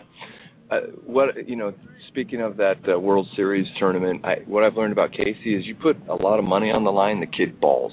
Like it, yeah, like I mean, you know, you, you always say, ah, I don't, I don't play for the money, I play for the luck. That kid must play for the money. 'cause he, I mean, when there's a lot of money on the line, he just all of a sudden just careers. He doesn't want to go back to Puerto Rico again. He No. wants to stay. He doesn't want to put gym shoes on ever again. Exactly. And uh and the wife would just wouldn't let it happen if you, the wifey poo will regulate on him Yeah. if you know if things go wrong. So no, he's he's a gamer and it's been fun to play with.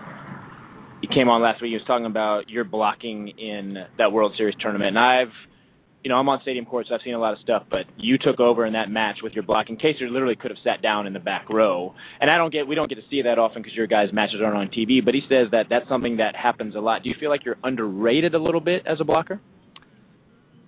Well, I'm underrated by uh the TV analyst Kevin Wong. uh every time every time he announces he acts like if I get a block it's the most surprising thing on the planet. So uh I think outside of that I think uh you know I think people in the volley world know where I am and Yep. you know I know where I am so I'm not real worried about it.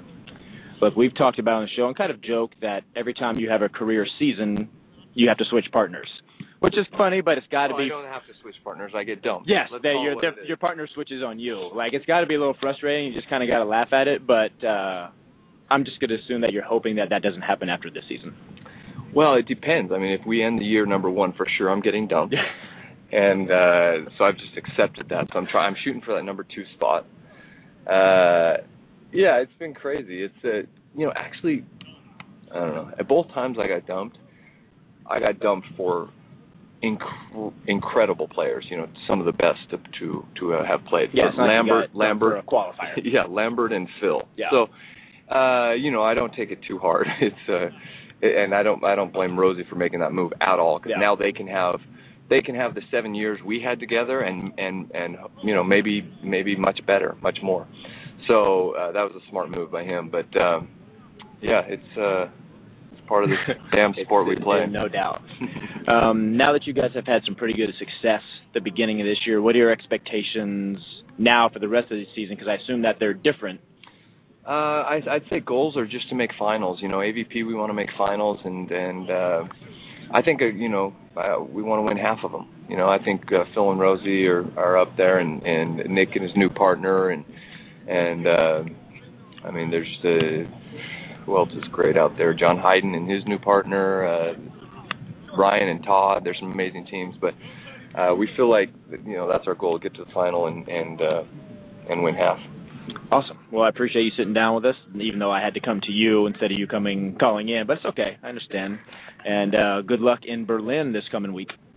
Thank you, brother. I'm gonna make a statement right now. Next time you ask me to come in, I'm in, guaranteed. Coming to the studio. Oh no. Oh, you just call. Okay, just making sure. I just want to clarify. All right, cool. Where is the uh, studio? Hold on. Redondo Beach, so it's Oh. not close for you on a uh, Monday morning. Okay. Although. John came in a couple weeks ago and sat in for like three hours, so I'm just saying. Three Oh, hours. Oh, dude, it was one of the most unbelievable shows we've had. That's pretty amazing, Yeah. actually. I can't do that. Yeah, it's that. I'll, don't- you don't I'll want- call you. I'll call you for practice. You don't want me for three hours. Jake Gibb. Three hours. Yeah, we can take Jake Gibb for three hours. He's pretty funny there in eight minutes. That's good stuff. Nice job. Thanks, buddy. Way to go, dude. There's some there's some funny stuff in there. I think being face to face, you're going to get that camaraderie a little bit more, as opposed to over the phone because you necessarily Yeah. can't see each other's facial expressions. I learned a few things. Uh, I learned that I want to play a match, so Casey will tell me to suck it. I want that to happen. I learned that Tyler Hildebrand comes across as a meathead. I, I'm glad I wasn't the only one who felt that way. And that uh, Wong versus Gibb is going to be the the next marquee matchup on uh, Can't wait. Fight Card. That's going to be good. Can't wait. Casey plays for the money. Well, he named his kid Cash. True that. Obviously, he's into the green. Now, funny stuff. I, I want to see if uh, Tyler Hildebrand has a certified genius card or a certified Jesus card. Which one does he carry? Like That- Wiley Coyote, Yeah. certified genius. Certified genius. Is he carrying a certified Jesus card? Tyler H. Hildebrand, certified Jesus. I found it funny that because Jake had Jake had a pick of people he could have played with at the beginning of this year, and he Read pretty on that list. yeah he chose Casey Patterson. Um, And then it didn't seem like a good choice. did uh, it sounds like, like. you were saying at the beginning they were getting smashed by people. You know, luckily you know things like that that luckily you stick through it a little bit and you you have to adjust. I mean, Jake played with Rosie for seven years, so you're used to things a certain way.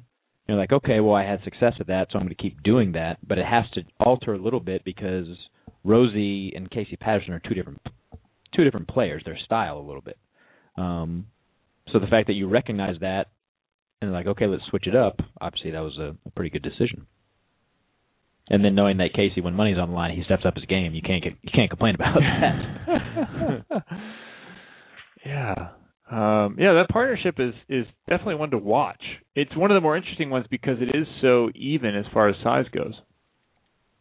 Correct. Jake and Casey are quite close in size, where a lot of the other partnerships are quite different. One definite blocker. yeah. In a pinch, Casey could block.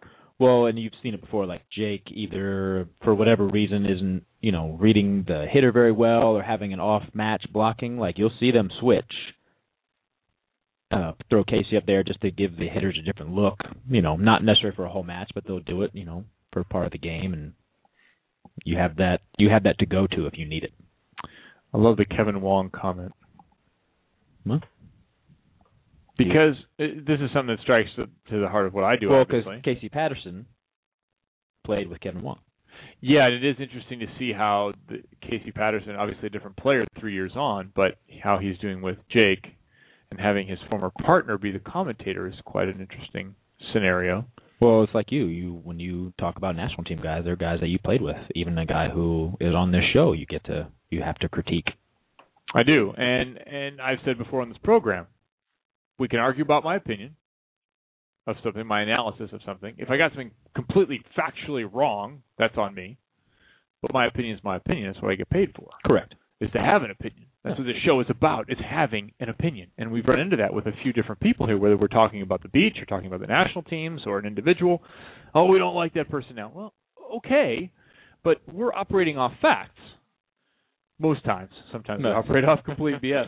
But most times we're operating off facts and offering opinions based on facts and based on our knowledge of the situation. We're Mhm. very clear that our knowledge is whatever our knowledge is. Like earlier talking about the NVL, I only know so much. Yeah. But given what I know, this is what I would do. When it comes to Kevin Wong, I don't know what's been said, but an opinion is an opinion. And you can be upset with the announcer for the opinion, or you can go out and prove the announcer completely wrong. Correct. Do I think Jake will ignore Kevin Wong? No. No. I don't think that's the type of guy he is. Can it motivate Jake even more? Sure. Sure. Why not? Just be a source of irritation. Could be. And look, it's got to be hard to separate some of your playing days and then because I'm sure you still feel like you can play. I guarantee you Kevin Wong still feels like he can play at a high level. Give me my knees back and I'll That's play what I'm saying. tomorrow. I, I guarantee it. You know, so as an because you're an athlete first before you were a broadcaster, so you have that. Michael Jordan still thinks he can dominate an NBA game. right. Give him his body back. He can do Yeah. it. You know, because you know what you figure out as you get a little older in sport. You figure out that so much of it is up here. One is In the head. volleyball. It's all. It's in the head. Yeah. There's only so much physicality that you need in order to dominate. I saw Karch win a tournament and he didn't swing at one ball because he could not. Great point. Because he couldn't swing at it because his shoulder hurt. But you can just plain be smarter. Correct. and you don't lose that. That actually gets better. Yeah. like analyzing volleyball for the last eight years, I actually know the sport much better than when I played. Look, when you're younger, you're so athletic. You're like, I can jump over people. I don't need. I'm just gonna see ball, hit ball. That's all I need to do because I can't. Again with the ogre reference. and because I'm better, that's just better with you. That's where you start to separate like kids in high school who are dominant. All of a sudden they get to college, they're not as dominant because the other kids are. So the fact that if you get to a high level, you're really, really good at your sport. yes. You know, like if you were a top, if you're a top professional, you were really good in high school. There were a lot of really good kids in high school, and then a lot of those really good good kids weren't really Not good in college. A lot of them. LeBron Not James dominated high school. Well, he no was, doubt. he was a grown man. It's a normal path. Correct. Grant Hill was a few years older than me, but he was in my same his school district played our school, Yeah. and a buddy of mine had to guard him in high school. Grant Hill was like a six four point guard in high school. Run in circles. Just just give him the ball and you could play one on five and he would still win. Right. Yeah. It's So- obvious when that's the case. Correct. But you're right. Some people do peak later, but I would think like like you say, like you know if you had better knees right now, you could still play. I said this about the Long Beach event when I was there. I was looking out on You're like, oh, I could block court. all I could block all those guys. I could play at that level. 100%. Give me my knees back. Give me six months to get back in volleyball Yeah. shape, and I will be right back at that level. And regardless whether that's true or not, there's nothing wrong with feeling that way because you're an athlete. That's what you were before you were a broadcaster. You have to feel Yeah. that way. I I recently just thought about kind of the notion that I would that I would play through my career and never even consider that somebody could be better. That I that I would not succeed at the next level. Yeah. That I would not be able to go from junior college to college to the national team. I never even considered it. Nothing wrong with that mindset at all. Like, okay, I'm going. That's just what I it's what I do. I go. Yeah. And that's how you have to think that way as an athlete. You have to. You can't think about. And I was having this discussion with somebody at Fox yesterday who has a son Mm-hmm. who plays quarterback, six three, two ten, and he says his son is just full of testosterone and you know piss and vinegar, and he's he just feels like he can step on the field and dominate anybody. And his dad's looking at it, going, "Yeah, but this guy and that guy, and you know, yeah, but that's not It- That's don't- where you can be. If you're going to do not that change that kid's mentality at all no. whatsoever. If Yeah. you're going to be that guy, you have to believe that you are that guy, that you can produce that result. And if it didn't happen today, it is going to happen tomorrow. Yeah. And if it doesn't happen tomorrow, you sure as hell better believe it will happen the day after. That is what you have to believe. And it seems almost foolish at the time. And then when you do get it done, it's it's not a validation of that, I guess, or or maybe it's it's because it's a byproduct because you believed it was possible. Yeah. Because believe me, I came moved out from the Midwest, thought I was pretty good, went down to Marine Street, and I sucked. But I I kept coming back day after day after day. You're like I'm get better, better. than this, and I'm going to get better. I'm going to smash you. I'm going to be better than this, and I would get a hold of a ball one out of every hundred swings, yeah, and somebody would go, "Oh my goodness." yeah, I remember I was practicing. It's my year off. I was practicing with El Camino, the junior Mhm. college, because I met a couple guys and whatever, coming to the gym a couple times a week. We need a practice dummy. I said, "Perfect. I'm not that bright. I'll come in." So I'm in there being a practice dummy. I remember I got a hold of a ball, and the coach, Paul Vigiano, very famous coach here in the South Bay, actually married me a few years later as a Nice. pastor.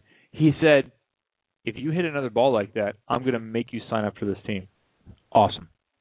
But I couldn't do it. I, I I could hit that ball one out of every hundred, then it was one out of every fifty, then it Yeah. was one out of every ten, then it was three out of ten, then it was five out of ten, then it was eight or nine out of ten. That I could get a hold of the ball that way. But that's over the course of several years. Yeah. And you have to believe that you have that ability to harness that or to create that. If you don't have that ability, go be an accountant. Go be a salesman. It's a belief. Go be something else Yeah. because you're not going to do it. If you don't believe, even in the face of of massive disappointment or in the face of obvious failure, that you can one day achieve the goal or achieve success. Now, if you're five six, 120 pounds, you're not going to be an outside hitter. But if you have that belief and you have some of the coordination, you have the size, you have the the genetic gift that it's possible. Yeah. And you have that belief. Yeah. And this quarterback, six three two ten, that's possible. for sure. Then get after it. And his father should not deter that thought process at all whatsoever. And I told him that yesterday. I said, look, you got to believe that. You got to not consider how good anybody else is. You got to step into that gym, step onto that field, step onto that court, and believe that you will be better than anyone who's had more hype, more attention, different coaching, the right coaches, the right diet. It Yeah. doesn't matter. I'm going to be better than you. Well, I like when we make fun of players where they're like some team or who was it, uh Milwaukee or somebody. The Brandon is like, oh, we're going to beat Miami in the first round of the playoffs, NBA. Not a chance they're going to beat Miami. But if he doesn't think that, he doesn't deserve to be there. That's not how athletes think. That's what I'm saying. Like he's like, we're really good. I'm really good. I should be able to beat you. If he goes into it like, oh yeah, we're going to lose, he wouldn't be in the NBA. National team right now, Yeah. they are not good enough to beat the top five teams in the world. Period. My opinion, they cannot beat the top five teams in the world Okay. if the top five teams have their players. Okay. Do those players in that gym believe they're going to win every time they face one of those top five teams in the world? Absolutely. If I was on that team, would I believe that we should win every Yeah. one of those matches? Yeah, you better damn believe it. And they should. Absolutely. Yeah. It, but that's the difference between sitting in my chair as the analyst Yeah. and getting paid to look at all the different variables and come up with an opinion that I believe is what will happen. Yeah. And versus being the player where you had better have that belief that you're going to be better. You had better have that belief in yourself, in your team, in your coaching, in your program, in what you are doing that you are going to have success. In the face of, oh, this is Brazil. Well, who the hell cares? Yeah. I'm me. Here we go. Well, here's my opinion on Jake Spiker Gibb, and some people may think this as fact. He's a pretty good blocker. Yeah. Just, just gonna throw that out there. I could hit by him, but he's pretty good. of, course, of, course, of course you could, Kevin. And as you should, as you should think that. No, he's uh, you know he's a a good player, and I think that was fun. That was uh that was a very fun interview. I enjoyed hearing from Jake Spiker Gibb. We got to get him in here. Tell him to come up to the studio. Does he live down in Huntington? Yeah, it's not gonna happen. No, Ah, Jake. And it was true. Like I got there early. I watched their whole practice. They did uh some side out drills with uh Nick Lucena and Russ Marchewka. Nick Lucena's new partner, by the way, um whose name you wrote down, who I can't think of off the top of my head at the moment. Yeah, I didn't write it down. I just saw it on here. But in in uh he's gonna be good. Yeah, yeah.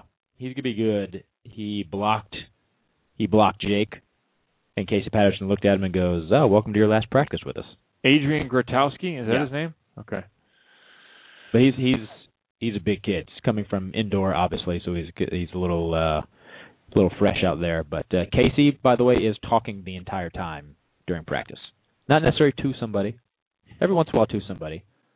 But he's just talking, just like he does in a normal match. Suck it. Yeah. Suck it. He he would say that for sure. And like Jake said, the only thing he doesn't necessarily do in practice is dance as much. As much. As much. So that means there is some dancing, just not as much as there is in a match. I love it. We're Yeah. going to take a short break here on the Net Live. When we come back, we're going to talk a little bit about Grand Prix. It is now underway for the women's indoor national No, I thought that was a moto reference. Kelly Murphy had 10 points against Brazil in a losing effort, first time in 18 matches the United States has lost. But we had some audio from Kelly Murphy we didn't get to from a couple of weeks ago. Oh, yeah. We will get to that. Kelly Murphy from Illinois. Right back, Net Live.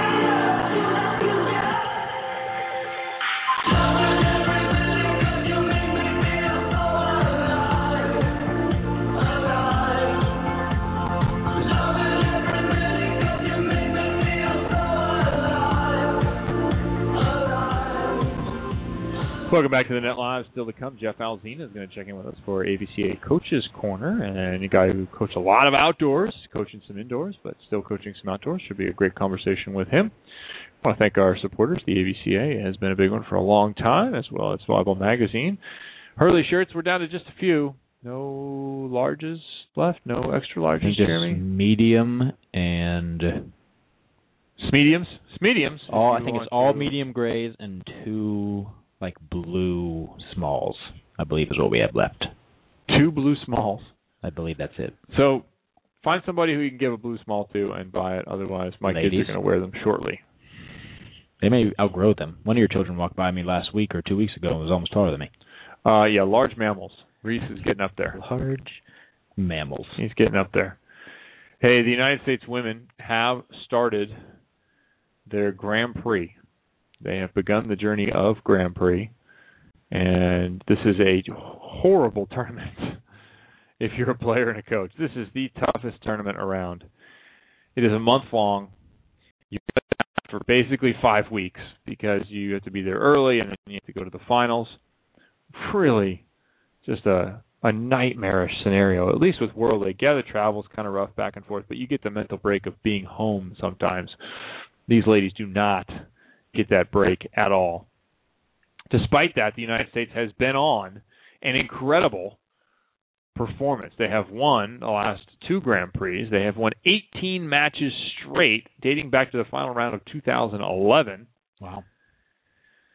They, of course, have had, taken home two silver medals in the last two Olympic Games. It's been a really great run for the women's side. Well, the the streak is over. They're now two and one. They lost to Brazil. They won the first set and then lost the next three. They were playing down in Campinas, Brazil, and this actually will be the hometown come professional season for one Kristin Hildebrand. Nice. She will be playing there. So it was kind of a neat thing for her to go down there and play and be in her soon to be Future- professional environment Yep. early. Kind of neat for the fans, for her, lots of fun. When I heard that it was really high level match too. Like the fans got their money's worth. Top two teams in the world. Yeah. Top two teams, Brazil and the United States. They have met 17 times in Grand Prix play. Brazil holds the slim 10-8 advantage now in the series, but lately it's been the United States. Take away the gold medal final, the United States has pretty well dominated Brazil. It's uh, it's definitely a matchup of equals. Pool A was happening down there. The United States defeated Russia. That's a great one. 25-20 in the first, 17-25 lost in the second, and then 21 and 12 victories for the United States in the third and fourth. Then you had the United States taking on Poland, who Poland, best looking team in the world. 25 22, 23, and 16. United States three sets victory straight away. Now, the United States will have to embark on weekend number two. And let's see where they are. They are in Belgrade, Serbia. Been there a few years How ago. is Serbia? How is Serbia? Yeah. They were my up and comer. They were my dark horse team. Yeah. Then they got injured. They got, everybody got beat up. Yeah. They had a really good opposite, uh, Yelena Nikolic. I don't know. I've got it around here somewhere. But they have some nice talent on that team. Yeah. I'm interested to see Serbia. Young, like they could be good Fairly for young. a while. One older good player, and then a lot of younger players that were quite good. Yeah. Serbia defeated Dominican Republic and the Czech Republic, along with let's see what their other match be Puerto Rico. Although that one just happened recently, that was on August 4th, so we don't have a result from Sunday, at least in the article I'm looking at. But Serbia, Serbia's a good team, and they thumped Dominican Republic, who's not too bad, 13-20, 16. So hopefully Serbia performs like I I thought they would. I think they have a lot of talent. They have the size. They have a very rich volleyball culture there in Serbia. So I'm interested to see what happens with these matches. The United States will face off uh, with Algeria. That is not going to be tough for the United States. They will then play the Netherlands. I don't expect that to be very tough, and then play Serbia. That'll happen August 11th at 8:15 local time there in Belgrade, Nice. and that should be a good match. I, that will be fun because you have a young United States side and you have a young Serbian side. I think anything can happen. So keep your eye on that. That'll be weekend number two of Grand Prix action. I'm worried about our fans peaking a little too early with how good our women's national team is. You know what I'm saying? Like we're excited, they're doing really well. Like if we peak as a fan base, like are we gonna be able to peak again come Olympic time? You don't feel like you can sustain it? I think you can. I think you can do it. I don't know, Kevin. I'm getting older. I get tired. The next round, the United States will be in Sendai, Japan. So there's your travel Sendai. schedule: Brazil, Bright and early. Serbia, Japan. Not coming home. Not coming home in between. They'll face the Czech Republic, then Japan, and then of course a rematch of the friendlies we saw here, Friendlies. And then the United States versus Bulgaria. Okay. Bulgarian women, a lot like the Bulgarian men, not quite as talented, but always underperforming. I thought you were going a different direction with that. always underperforming. Oh well, No, no, no. Just don't want to get you in trouble. yeah. We won't discuss that. we won't discuss that. But in that loss against Brazil, Kelly Murphy played in all four sets. She took home 10 points. It's a player who was quite good in college at Florida mm-hmm. and had an opportunity to catch up with her right after the Long Beach matches. We played some audio from that Oh, a couple of weeks ago, and I wanted to get an opportunity for people to hear from one of the players who is out there in that roster and young talent trying to make the team in a crowded, crowded gym. Here's Kelly Murphy a couple of weeks ago in Long Beach. All right, after USA Japan, 3-1 victory for the U.S. Here with the United States, Kelly Murphy, pride of Wilmington, Illinois, right? Yeah, exactly. So there's Matt Anderson Day in his hometown in West Seneca. Do we have Kelly Murphy Day? Uh, no, I'm not aware of anything. No. Why not? I got to hook this up. Hey, you're you're back with the national team now. It's been what two years since you're out of school, or one? Um, yes. No. One season. One season, right? Okay, so but you you didn't really get a lot of time with the national team last year. This time you are getting a lot of time with the national team. This is my first summer out here. Yeah, how did that come about? Who did you talk to? How were you invited? Um, I was playing in Puerto Rico on my professional team there, and Karch sent me an email maybe sometime in March, and um, just asked if I'd be interested in coming out and training, and said of course, and that's just how it happened. You can't tell Karch no. Uh, I mean, you could, but I guess I was not going to. How was your professional season in Puerto Rico? Uh, it went pretty well. Um, we made the playoffs, and uh, we we did. I think we overachieved for our team. I was proud of how we did, and I had a good time down there. What have you noticed in the major differences between the college game and the professional game? Um, I've noticed the professional game is everybody's a lot smarter. Um, some of these girls have been playing for a long time, and they just their volleyball IQ is really high. So you have to adjust to that, and everyone's a lot stronger too. They hit harder, and it's more of a power game. Is that good for you?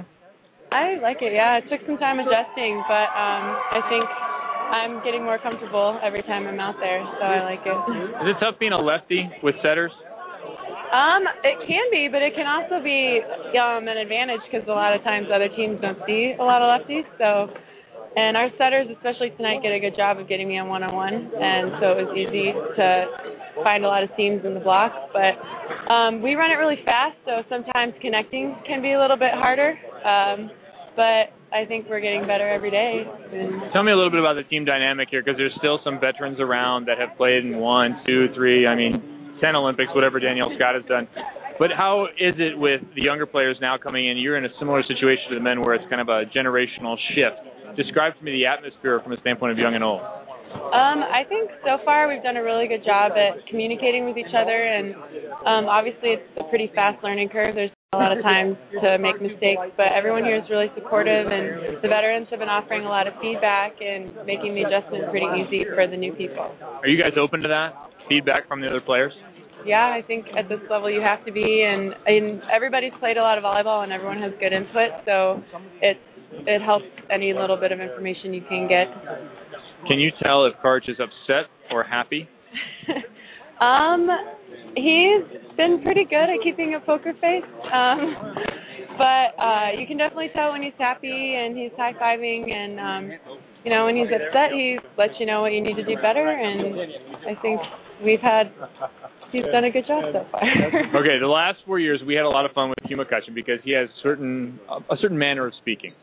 okay. Rainbows and ponies and, and those types of things. Just funny colloquialisms, little funny things that he would say. Is there anything that Karch said that you were like, huh, I haven't heard that before? Um, he uses a pretty big vocabulary. There's some words that a lot of us are kind of like, yeah. never heard that one in a while. Um, I can't think of anything specific right now, but sometimes, you know, we'll say something and people just kind of look around like, oh, that was a pretty big word. So a team issued dictionary might be a good idea. yeah, probably. All right, tell us a little bit about the rest of your plan for the summer. Obviously, making this traveling team is a great step forward. Playing time is a great step forward. What does the rest of the summer look like for you? Um, hopefully, I'll be with the national team until uh, the season finishes in September, November, something around there, depending how we do at uh, NORCECA. And then um, I actually haven't graduated from school yet, so I'm That's okay. I haven't either. Don't worry about it. I'm gonna be hopefully finishing up classes and stuff, and then uh, looking to play in January somewhere. Somewhere? Yeah, no, nowhere for sure yet. No Puerto Rico again? Uh, possibly Puerto Rico. Um, maybe Wherever I'm going, I'm yeah, taking Kelly with me. Wherever Courtney is headed. No, Right. I'm. Yeah, that's my rule. We're kind hers. of like a package deal. Is this your opposite? It's my opposite. my my my lefty right there. You don't mess with that. Bond. Sorry. Hey, we'll get to you in a second. Come on. All right. Thanks a lot. Good luck on the national team Thank you. and with the Kelly Murphy Day. Get that done. I know I got to get on that somehow. Courtney Thompson, you've heard of photobombing. That's an interview bomb right Yeah, there. she. I was remember I was standing next to you, and she just ran over and jumped in. And then she ran away. I was Yeah, like, wait, wait, like, wait, no, wait, no. no, no, no. I'm out of here. Nope. Yep, that's all you get. Just ran off. I was just on the show a few weeks ago. You don't need me again. Kelly Murphy. No, it's that's pretty funny. She's uh yeah, being a lefty is good and and she didn't get into it. I mean, she got into the obviously what we talked about here on the show before where if you don't have a lefty in the gym it's hard to block against a lefty, but I think it's a setter issue too. I remember when Brandon Taliaferro came to the national team and I was playing a lot of right side at that point. Mm-hmm. He had had a left-handed opposite. He left the ball short constantly. How Constantly. many times did you yell at him? Uh, I don't think I yelled at him at that point. I was a little calmer by that point, like 01. But I, I understood why because he had Yeah, yeah, of course. I think it, Ratledge was on that side. The rat? He's always leaving it short. Nice. Like, dude, I am right-handed. Push the ball. out. Push it. So we have our our we, guy. We do. Oh, nice. Mean, Going through this guy's resume, where hasn't he been? It might be shorter just to cover where he where he hasn't been. yeah, what he no hasn't doubt. done. This guy has coached Greek national teams. Currently coaches the Elite Beach Development Program, the head coach there for USA Volleyball. He's coached indoor juniors with SCVC here in Southern California. Two stints, and now in his second with Cal State LA as an assistant coach on the indoor side for the women. He played at UC Santa Cruz, so he's a veteran banana slug.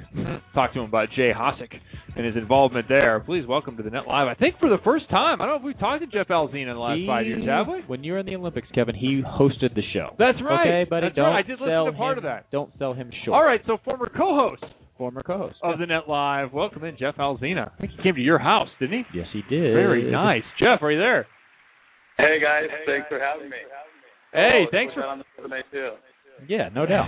Thanks for calling in and and spending a little time with us, man. You're a busy guy. You've been all over the place, and this is part of the AVCA Coaches Corner, an opportunity for a lot of coaches who listen to this program to learn from the experience of others. And uh, you know, I look at what you're doing right now. You're indoors and you're out at the same time. Do you have to go through like some sort of physical morph, or maybe just mental? restabilization when you go and have sand between your toes or you have a pair of sneakers on? I think the drive up to the university each day is the uh, yeah, it's the refocus time. At least a mental morph At least a mental morph. Okay, t- tell me about the the different mental approach to these two games. Well, that's a good question. That's kind of Um, broad, but I figured you just take it where you will. It's pretty You're broad, but I'll go with broad. Ramble.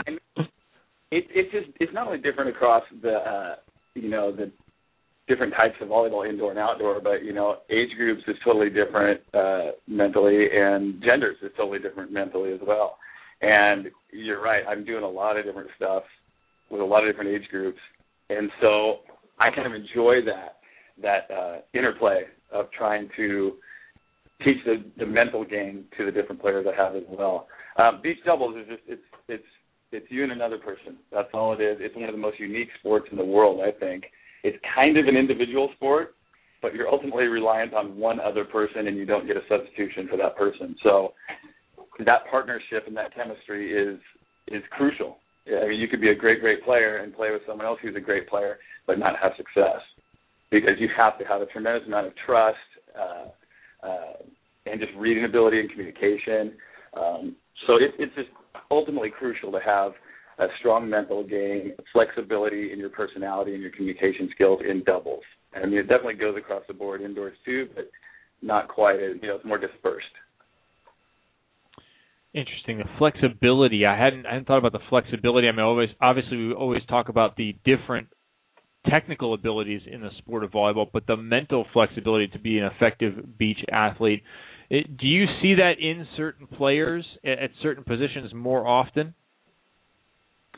Uh, well, I think Kerri Walsh is a great example of someone who can be flexible. With with uh, with Misty, she kind of followed Misty's lead on the court as far as what they were trying to do physically.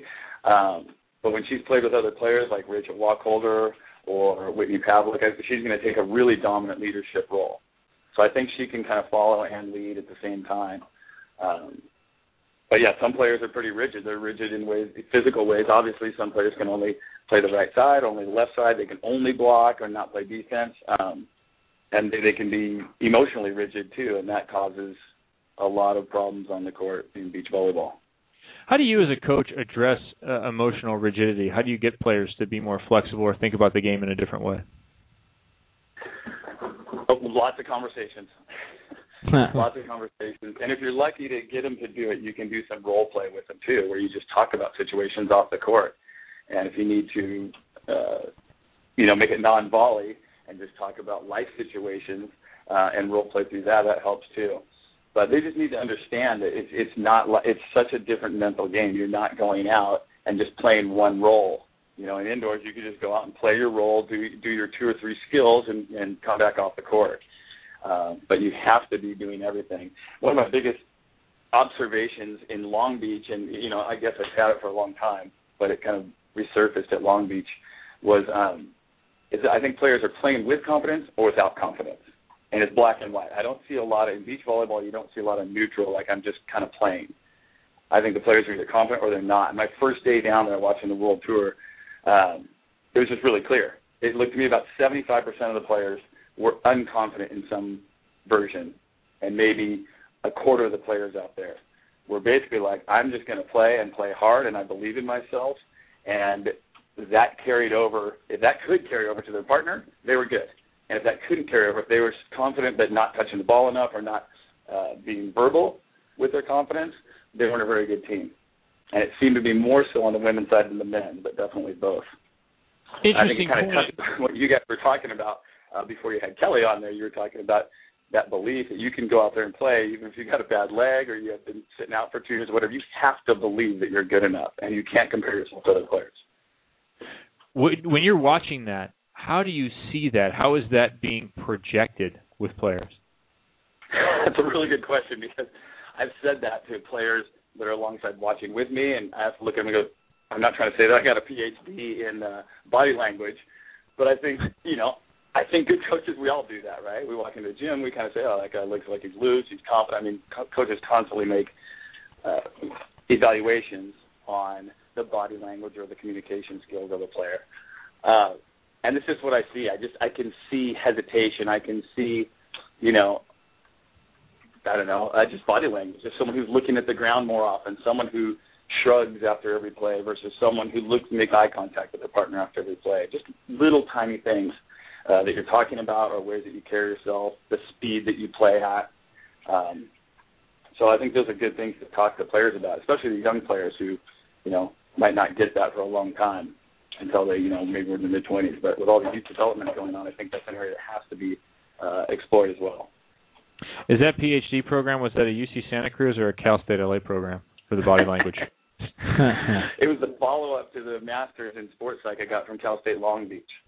There you go. There, I see. I left Long Beach off the list, and Tom Hoff will be forever upset with me for that.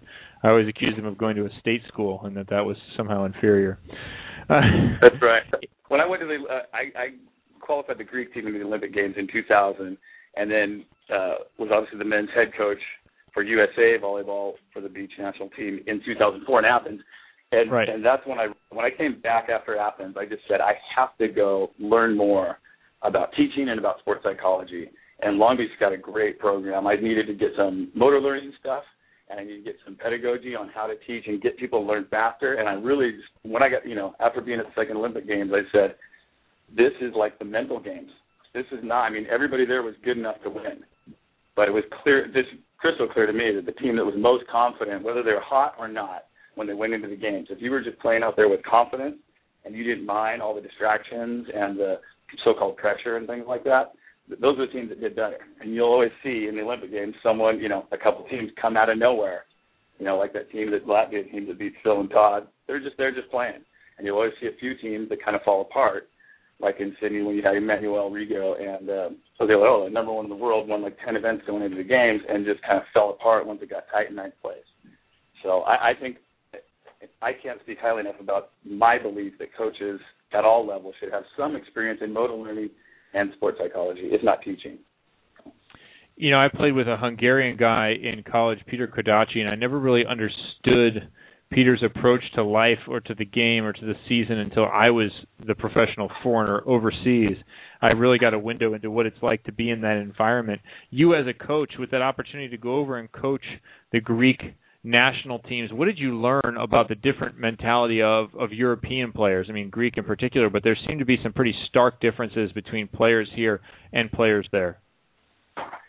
Yeah, well, definitely when I got there, that was in 1998. Um, it, it, there was definitely the entitlement issue.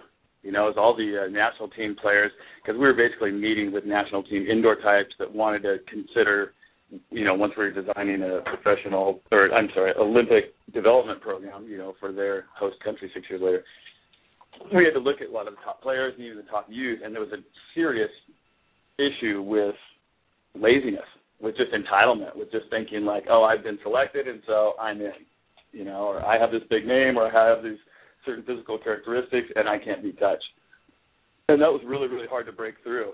And I was trying to basically teach them the, you know, the blue collar work ethic, the underdog, uh, Cinderella story type mentality that Americans seem to have, uh, certainly in sports.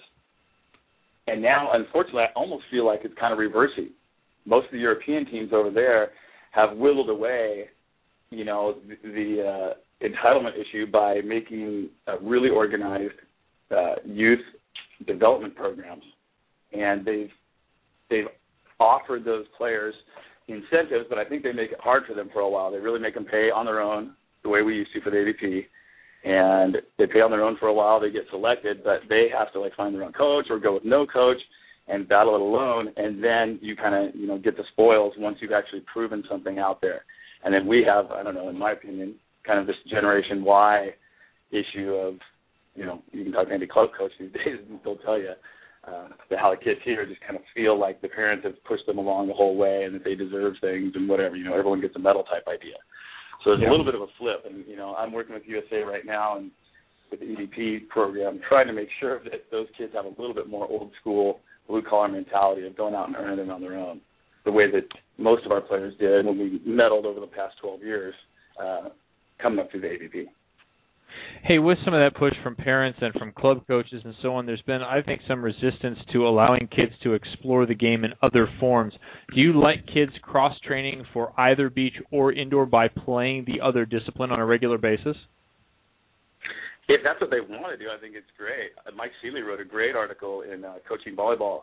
I think it was uh, November or December about just you know how we grew up. Probably you grew up uh, going to open gyms. You know, you just went because you wanted to, and you know there was eight people there. You played fours. If there was four people, you played doubles. Uh, you know, and and beach volleyball was really popular. I think back then we were growing up too, and I never even thought twice about it. It was just like it was a nice day, I'd go play on the beach. But if it was indoor season or indoor practice, I'm doing that. I, I obviously like cards. I think that you learn a ton from from doing both. Yeah, it, it is interesting that if you are always in that club environment, if you are always in the structured environment, how are you ever going to break out of being a middle or being an outside or being a libero? How are you ever going to get that experience? But if you play fours or twos and randomly, you're going to be called on to do some of the things. Yeah, absolutely. I think I saw a little bit of that in the NCAA fan stuff this year. Some of the girls that had played can and gone back and played indoor, you can see there's a little bit of a comfort, kind of like a comfort level in their ball control. And you certainly turn non-setters into transition setters. You certainly have to, you know, with the eye work that's required in volleyball, ball setter, ball hitter, you're getting that way more often and in a more important environment when you're playing doubles because it's, you know, if you don't get it and your partner doesn't get it, that's it. So you're just getting tons of eye work and balance work and ball control work. I mean, the crossover from playing beach to go to indoor, I think is tremendous. I, I think it's important. Um, you know, it's not for every kid though. But yeah, there's tons of stuff you can gain from it. How about the issue of high school versus club? I've heard increasing pressure from club coaches to not play high school volleyball and not have that, scholastic experience, the traditional American scholastic experience of participating and representing your school. Do you think kids should continue to play in a high school program even if they are also in a high level club atmosphere? Well, there was a great, great article in last week's, uh, I think it was the Easy Reader or the Beach Reporter, the South Bay uh, newspaper, on what's been happening with all the different coaches at Mira Costa High School and Redondo High School. Oh, yeah. I think there's like 16 different coaches have either been let go, terminated, or resigned in the last two years, and several of them being coaches who've been there for like 15, 20 years, super respected, super successful, due to all sorts of, uh, you know, the kind of political things that are going on. And one of them certainly being uh, the recruitment of high school athletes now from other towns to your team, which makes things hard and doesn't really create that community environment. And then certainly the, uh, you know, the rise of club and how political club can get. And you know, if my kid's not playing, then I'm going to go to another club or I'm going to start my own club. Uh, fortunately, I I say fortunately, but I I enjoy coaching the boys club uh, more than the girls. Um, and there's a total different way that I think parents treat their daughters versus their sons. You know, when I go to a club uh, girls tournament, it's just there's a totally different environment. There's like a like an intensity and an anxiety, and, and I can almost like feel the politics that are going on in the in, behind the scenes. But the boys, I you know, SCVC's got a great deal that they do with uh, contracts with the parents and a little bit of uh, kind of teaching of the parents of what their role is, and uh, so we don't have a whole lot of issues of you know like the playing time or my kid needs this or that, and uh, the boys have been pretty successful the last few years. But as far as should, I, I don't know if kids should or shouldn't play club or high school. It kind of just seems like club is where everything's going, and that's where you can get the most recognized, but it, not to a fault. You know, not not completely. I think you know there's definitely I'm recruiting. You know, for Cal State LA, and we still definitely go look at high school teams. Um, our boys, you know, my I had the 17 year old boys this year uh, who silver medaled at Reno, and they uh, some of them got way way better during high school, and it was great for them, and some, you know, just kind of had to sit behind someone else in their position, and they got a little bit worse during high school. But in his situation, I think they're learning. You know, I had a sophomore who was uh, stayed and played in JV. He got tons and tons of reps, became the guy on his sophomore, you know, his JV team, and uh, so when he came back, he was a way way better player. He actually earned the starting position on the outside over uh, junior who had it all year. And then some of the guys who had to ride the bench, you know, who were starters for my squad, they just had to learn a little bit more about, you know, patience and and getting one percent better. You know, is, is paying all attention to your whole development. So I like players to do both if they can. I never got burned out. I don't know if you ever got burned out. If you love a sport, I don't think there's too much of it. There's that confidence issue again coming into play. Hey, you mentioned the parents a couple of times, and whether it's the expectations of the parents or the parents pushing kids ahead, and and the way that SCVC deals with them with parents, is it like anything else? Is it about setting expectations for the parent and their behavior and the way that they're going to uh, treat the club and treat their kid during the club experience? Absolutely, and again, I can really only speak from from the guy's perspective, but I know that you know we have them sign a contract that basically says if you're going to talk to a coach outside of you know anything super minor, you basically want to have your kid present, and the coach is going to let the director know that we're going to be speaking, and trying to have as many people there present as possible. We found that the um, the parents are a lot more I don't know, level-headed and respectful if a director is there talking to a coach as well, or if their own child is there. Mhm. Because a lot of times when it's just a parent walking up to a coach, you know, the wrong time for sure is just to come up during a match or during a tournament right after a match um, when things are heated sometimes. So yeah, there there's a full like code of conduct, and it gets explained to them verbally. They read that as well, and uh, yeah, I think you're right. Expectations are huge. You know, in club, I always use club as well. This is different than high school. This is kind of club's all about trying to find the best of the best and try to win with all the best kids from the community, regardless of what school they're at. High school was just you're you know the best kid at your school, and we'll see what we do with that. And maybe there's more equal playing time in certain situations. But I think some parents see club as well. I'm paying, so no matter what, my kid needs to play. but you know that I, I've never I've Right. never bought into that at all. Clubs should be much more competitive. It's a paid travel team. That, that's about competing and winning, and and learning your role. You know, we won the gold medal at, at 17 and under three years ago, and we had two kids that basically hardly played all year. One was just a serving sub, and that was it. And he knew it, and he knew it from day one, and he knew he couldn't compete on the outside, and he just basically embraced that serving role. Goes, I just want to come in and serve, and I'm going to have these two serves that I can always deliver for you guys. And it was huge. We were down 12 to seven in a game to 15, and he came in and served seven points in a row for us to get up to 14 before they sided out, and we sided out to win. But it was just a great example. His mom was one of the team moms, and all he did was serve all year. So with a How certain time do you understanding and expectations, it works. Yeah, how much time do you spend talking to those role players about their roles and about the expectations for them when they're in a non-starting spot? how often do you talk to them about really depends on how well they grasp it. I mean, Okay. some of them grasp it early on, and they just kind of know. They're like, I'm really stoked to be on this team. Maybe they've been on the team the year before, and they just know. Uh, what's tough is when somebody's fighting for a spot. Um, you know, you got like three outsides, and two are going to start, and one's just kind of knocking on that door. Um, I try and talk to them a lot, but not super specifically every single time. Um, the kid, like I said, who stayed on JV instead of moving up uh, and got all those reps. You know, I talked to him about that earlier in the year and thought that'd be a good idea for him, uh, so that he could get those reps. And I told him the, the other guy had the starting spot um, all year until it was really clear that that his numbers were better and his whole aura was better, the team operated better when he was out there. And he said, "No problem, coach. I totally get it. So and so is bigger than me, stronger than me. He's always played at a higher level, but I'm going to keep chipping away." We had, you know, conversations throughout the year about like, you know, you're getting closer. You know, I really like your confidence. If if your sw- if your swinging is, you know, it seems that your passing numbers are all equal now. So if your swinging is equal or better, you know, you're going to get that shot. And sure enough, he did um, going into JOs and did great for us. Jeff, what's the best piece of advice you can give to a coach who's looking to start a juniors beach program? You're the head coach for the elite beach development at USA Volleyball, and there's been a tremendous amount of growth in this juniors beach area. We've talked about it here on the show a few times. Places like Florida and California, it's really starting to to take hold. What what piece of advice could you give to someone who's looking to start a program like that with juniors?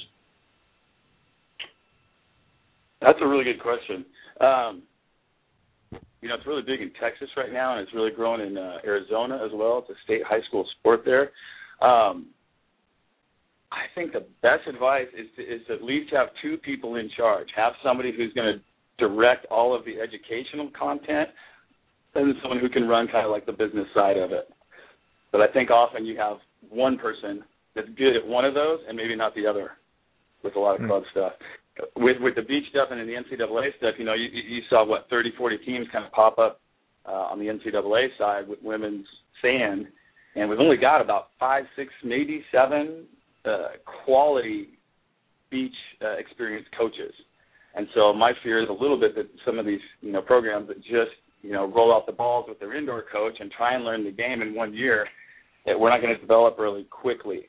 And so I would definitely you know, advise against that if you're going to try and start a club. If you're starting a club, get someone who's been there, not only as a player, but hopefully someone who's done some beach coaching to provide the content. And just like a, any other good club, try and provide that content top to bottom. You know, not only for your 18s, but bring that down to your 14s and 15s so that they kind of start learning a system uh, that they can carry with them for three, four years. Um, and then obviously any club's got to have a good business side to it as well. All right, when you're going to coach juniors on the beach, what kind of equipment are you using? What are you what are you rolling out? Or what are you dragging out? I guess in the sand because nothing rolls very well. what do you mean as far as courts? Yeah, actual balls? physical equipment. I mean, we want to give kind of a co- coaches give the coaches listen to this program who are out there coaching beach, uh, you know, a little bit of advice on what kind of implements are they taking out? Are we talking boxes, uh, targets? I mean, what what are you what are you taking out to utilize as far as physical equipment? Uh, um, I think one of the biggest things that they have to learn first is is just the verticality of the sport. Uh, It's not so much equipment as it would probably be trying to get them to watch video or watch pros live and see the verticality and the speed that is played. Again, down in Long Beach, it just struck me so bluntly how high everybody there plays. Um, you know, the men were playing. In, I mean, we always say try and pass at least as high as the antenna and set it maybe a little bit higher than that. I mean, the men were playing in the big matches 10 to 15 feet above the antenna with passes and sets. Um, and even the women, which I love to see, the women's game, especially the Brazilians and the Europeans more than us, were playing high. You know, as soon as they got in any sort of trouble, first, as soon as that first ball wasn't exactly where he needed, they threw it high and all the way to the net so they could play physical. Um, so I'm not sure as far as equipment goes what they need to see with that, but that's got to be the goal. I, I constantly try and tell my players that there is a too low. There's definitely too low Yeah. in beach volleyball. You can pass it so low, your guy can't get there. So all of your trouble plays, so many broken plays are often just too low. It's not location. Location's overrated. Okay, but height is underrated. We got to get the verticality of that sport going. You know, and then the other thing for young players is to see just to see the um, geometry, just to see the spacing. It's always triangles and it's always space between the ball's always got to be kind of between you the most. So I'm not a big box guy as far as get up on the box and snap balls and stuff. As, as often as you can get live hitters in there, live servers, let the kids touch and throw the ball as much as possible. You know, they got to learn the balance and the wind and how to you know utilize it, make it your friend, and all that. Um, so equipment, you just basically need your court. You need a uh, a bunch of balls if you can, ball cart, and um, in some way to teach verticality, to teach them that being having it a little bit high is okay. Okay, and don't forget your protractor, sine, cosine, tangent. Make sure you get your geometry right before you head out there. We had a, a quick question coming off the chat board from Vinny Lopes. He said, uh, he, said his question is, why would a coach pick a player who he or she knows will never play or only get limited playing time? Wouldn't it be better for that player to play a lower level and get more playing time? I mean, you spoke to that a little bit with a kid who stayed on the JV and then kind of dominated in club. How do you how do you parse that each time? I mean, obviously it's an individual decision each time, but what are you looking for? More playing time or more experience with uh, perhaps a, a higher level team? That's a real. That's that's kind of the ultimate question right there. I think if you're going to be on the bench and you're going to know it, that experience that you get just being around that team better be really good. It better be a really high level of being in those drills and a great relationship with a coach that's still teaching you and that you matter. You know, there's certain high school programs around that got 20 kids on the on the team, and those kids never play. They don't even get during the week reps. Not only are they not playing in the match, they're not even getting touches at practice. So you got to be careful when you say like I'm going to go get great experience by you know, you know, developing slowly on a winning team or with a great program because you still have to touch the ball. So I, I just advise them to make sure that that's not the case. You're not just going to completely ride pine even in practice and not even getting in the drills. Um, otherwise, you know, I'm a, I'm a big believer in you know go dominate, go dominate a lower level or your level, whatever that may be. But uh, you know, kids got to touch the ball. They got to develop a little bit faster, and they got to be on the court reading and seeing what happens rather than sitting on the bench. Jeff Alzina, we sure appreciate the time you've been spending us, with us here on the Net Live. I had a one question for you before we let you go. You've been around for a long time. You've coached Greek teams. You've coached the U.S. team at an Olympic level. You've coached in college. You've coached at the juniors level. You have a lot of breadth of experience with this sport. Give me just kind of your quick synopsis of the state of beach volleyball. Oh, do we lose him? Chaos with potential. Total chaos with potential. I- I just hope that that some of these tours, I don't follow the business side or the political side or the, that stuff a whole lot. Um, I mean, I do, but I try not to get too into it. But you know, it, I'm really, really stoked on how much there seems to be this huge interest in young kids playing beach volleyball, like recreationally or for. I mean, clubs are popping up everywhere. NCAA jumped huge last year, and you just go down to the beach and see so many kids playing. Um, and it seems that there's tons of participants. We still need to find a way to get um, fan participation for whatever reason. I think the World Series did a pretty good job of taking all these people that want to play, you know, and having that six-man tour, uh, tournament, and the four-man tournament, and getting a captive audience where you play and then you go to center court and you watch something else. So we're definitely not out of the woods yet as far as trying to become a great, significant, solid, uh, growing sport financially but um, it seems like there's a lot of interest and a lot of fire right now. So hopefully the people, the powers that be, you know, really do need to cooperate in some way and find ways to uh, divide and conquer properly.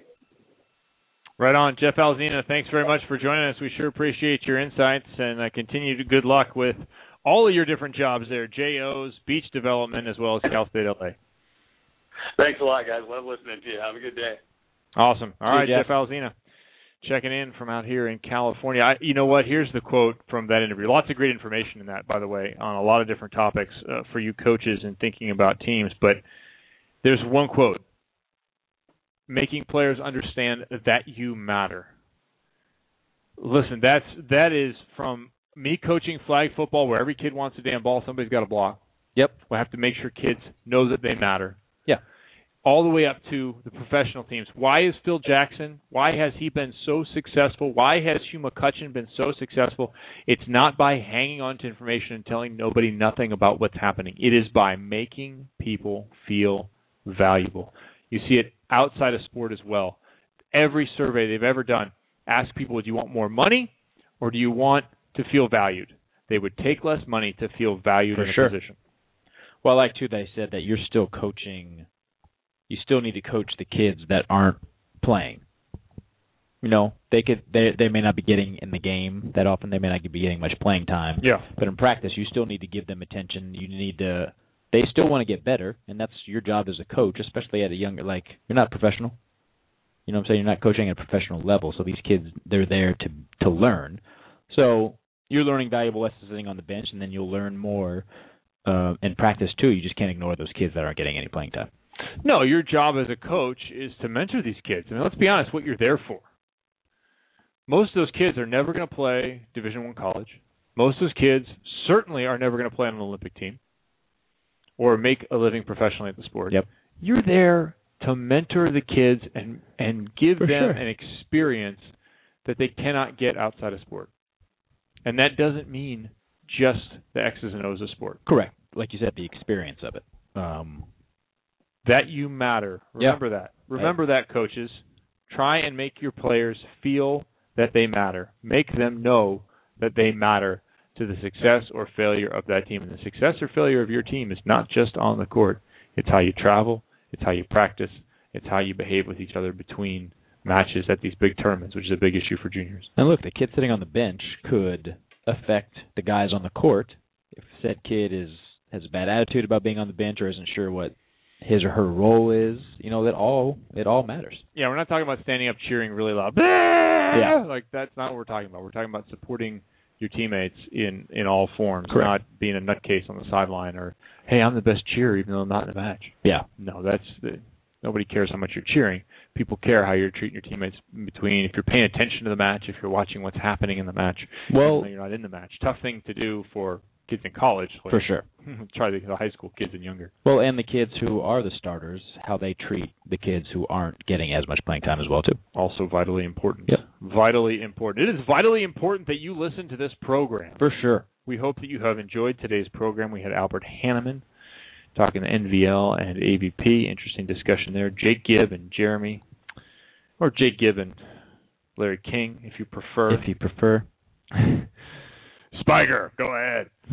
Jeff Alzina, just checking in. Indoor outdoor discussion. That's all good stuff. We're going to endeavor to get Hugh McCutcheon back one of these weeks here, since that was on the Vivaldi episode of the Net Live. We will get him back, and we will get Nicole Davis back at some point as well. When our Canadian friend Cam blew up the show. yeah, thanks a lot, Cam. Saw him at the World Series of Beach Volleyball, and he's like, "Oh, apparently I get blamed for shutting your show down." I was like, "Well, just timing. I'm just saying. Hey. you, you are what happened. Show was fine. you called. You Show hung- was not fine. You called. You hung up. All of a sudden, nothing. All of a sudden, BJ was getting uh, four seasons on uh on the podcast. Just winter, not four Winter, seasons. you're It right. was- it was strictly winter. It was like Narnia. Yes. That's all it was. It was perpetual winter. The Oh, queen was time. in charge. Aslan was not in charge, and we had kids coming out of wardrobes. That's what was happening. And I do have an announcement to make, Kevin. Oh, Um, I've been getting, especially the last week at the FIVB event, I've been getting a lot of questions about if I would be working with the AVP again this season. And let's just say this right now: like, anytime there's a beach volleyball event, people just assume I'm there. People assume I've DJ'd all the NVL events. then the music's no good, and they realize you're not there. Yeah, and they're like, "Oh, Jeremy's not here. The music's awful," which is not necessarily the case. Um, but anytime there's a beach volleyball event, people just assume I'm there. It could be your local YMCA beach volleyball event in uh, Dockweiler. I do not do those because they don't have enough money. But uh, I will be with AVP this season. The only event I will not be at is Salt Lake City. Uh, a good friend of mine is getting married that weekend, but I will be at the rest of them. How do your Mormon relatives feel about the fact you're not going back to the homeland? You know, my You're not more, making the pilgrimage it's funny, to Mecca. It's funny because I haven't I hadn't told any of them yet because it wasn't official until yesterday. But uh they will be like, of course, the one event you can't get to is the one where uh, I have a decent amount of family that lives in Utah, but I will be making sure they all go to the event. I understand there's an excommunicated list and you're on it. You may not get past border control at the SLC airport. Well, since I'm not officially Mormon, was never baptized, I'm not sure how much they would claim me. But And the Suave Hog, not an approved Mormon hairstyle. yes, earrings, tattoos, my hair, what I do for a living, not necessarily the poster child. Well, you're not Southern Baptist. You can dance, right? You're allowed to dance. Yeah, yeah, but I'm just you know out late at clubs, you know all that kind of stuff. You know, one topic we didn't touch on here were uh, PEDs in volleyball. I think we've touched on it briefly before, but with all the attention Alex Rodriguez has been getting, Oh, Alex. I know folks don't want to hear about it, but I, I could not think of a comparable case in the sport of volleyball remotely approaching A Rod or Barry Bonds or, or some of the other doping things that have been out there, McGwire. I could not think of anything remotely approaching not only the level of use but also the indignant response from the players. Do the fans really care? I was halfway through an article this morning before I had to get ready for the show and move all the painting equipment out of the way for our program here in the studio. Uh, but I was reading an article that said if I played, of course I would cheat because the benefits far outweigh the penalties.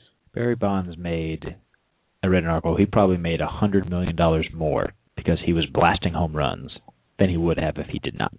Brady Anderson of the Orioles, ask him. And look, like cheating, the word cheating is a bad word, but in every single sport, you are doing something to take advantage of the other team to win the game. Right? You know the other, you know the quarterbacks. This gets to where we draw the line. Yeah, you get the quarterback's call count.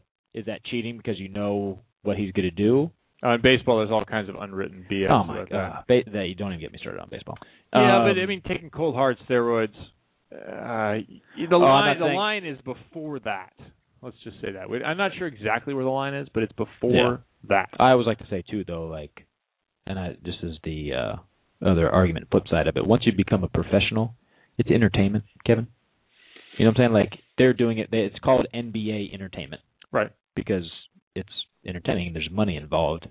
Um, and if it wasn't for steroids, baseball may not be around right now. The only Thank you, Mark McGwire, Sammy Sosa. the only issue that I kind of have with that because yeah, there's the the notion that says, well, let them take whatever. Um, I don't necessarily disagree with that, except that I do see the influence that they are able to have on you. That is the backlash of all that. Correct. and having a professional who's in his mid 20s to to 40 taking a, a certain substance and putting it in his body in a controlled manner and stuff there's probably ways that it won't hurt you as bad. I mean, not everyone's gonna be Lyle Alzado and die of brain tumor or FloJo and all the stuff that surrounds But that her, kind her of- early death. I But mean, they never proved that that's what it was linked to. Anyway, no, sorry. but but let's let's assume for the help. sake of discussion that, that that there is some influence yeah, there. yeah.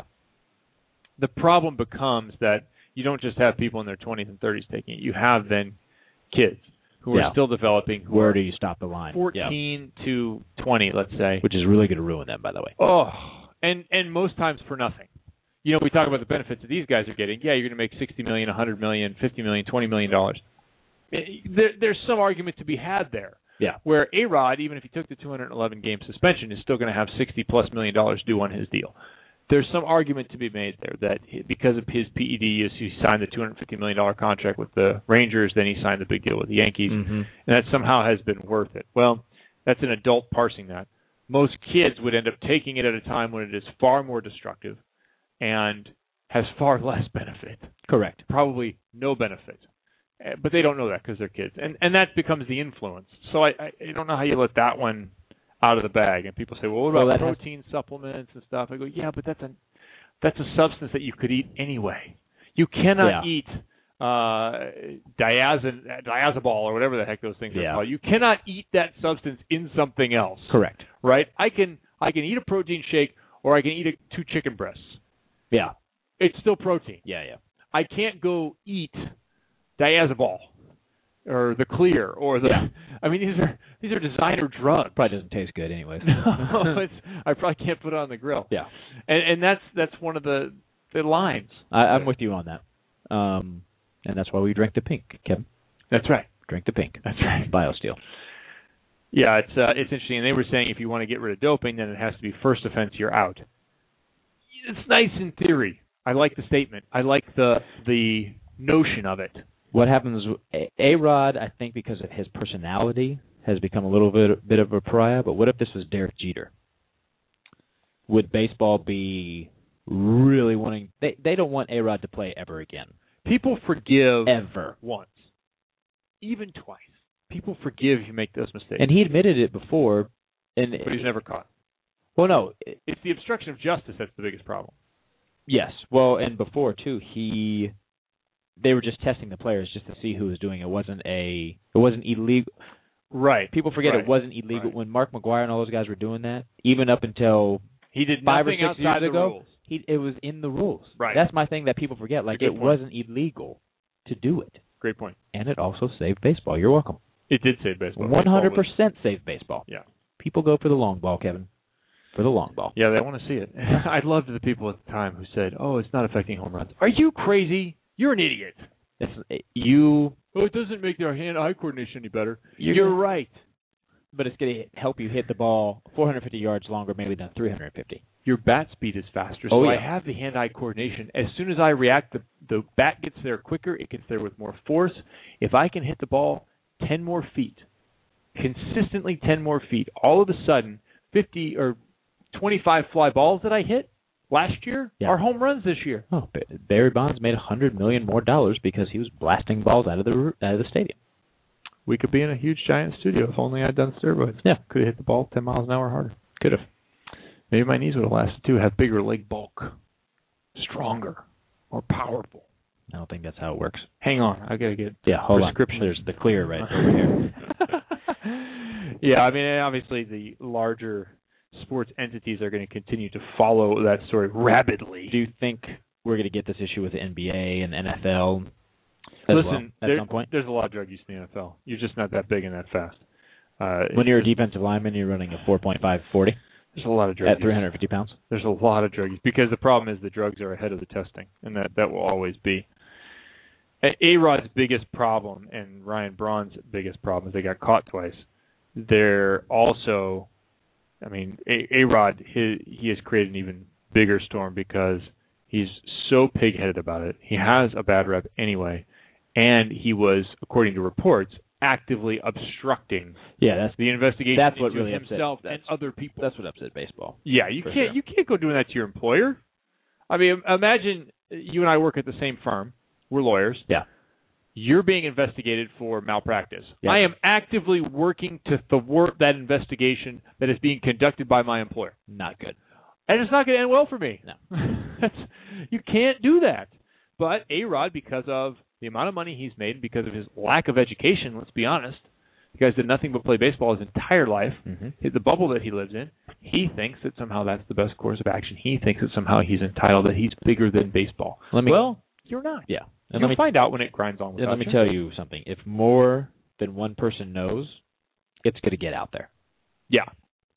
I mean, that's just about. Eventually, we'll get out there.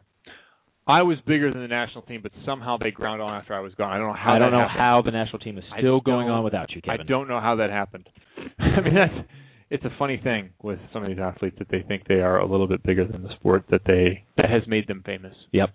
You know, your brand has not eclipsed your sport. Correct. I don't know. It, and Baseball should be around for a long time after Alex Rodriguez. Alex Rodriguez is 36 years old or whatever, 38. 38. He's on his way out. He will be gone. I, I He played last night, by the way. I'm so stupid.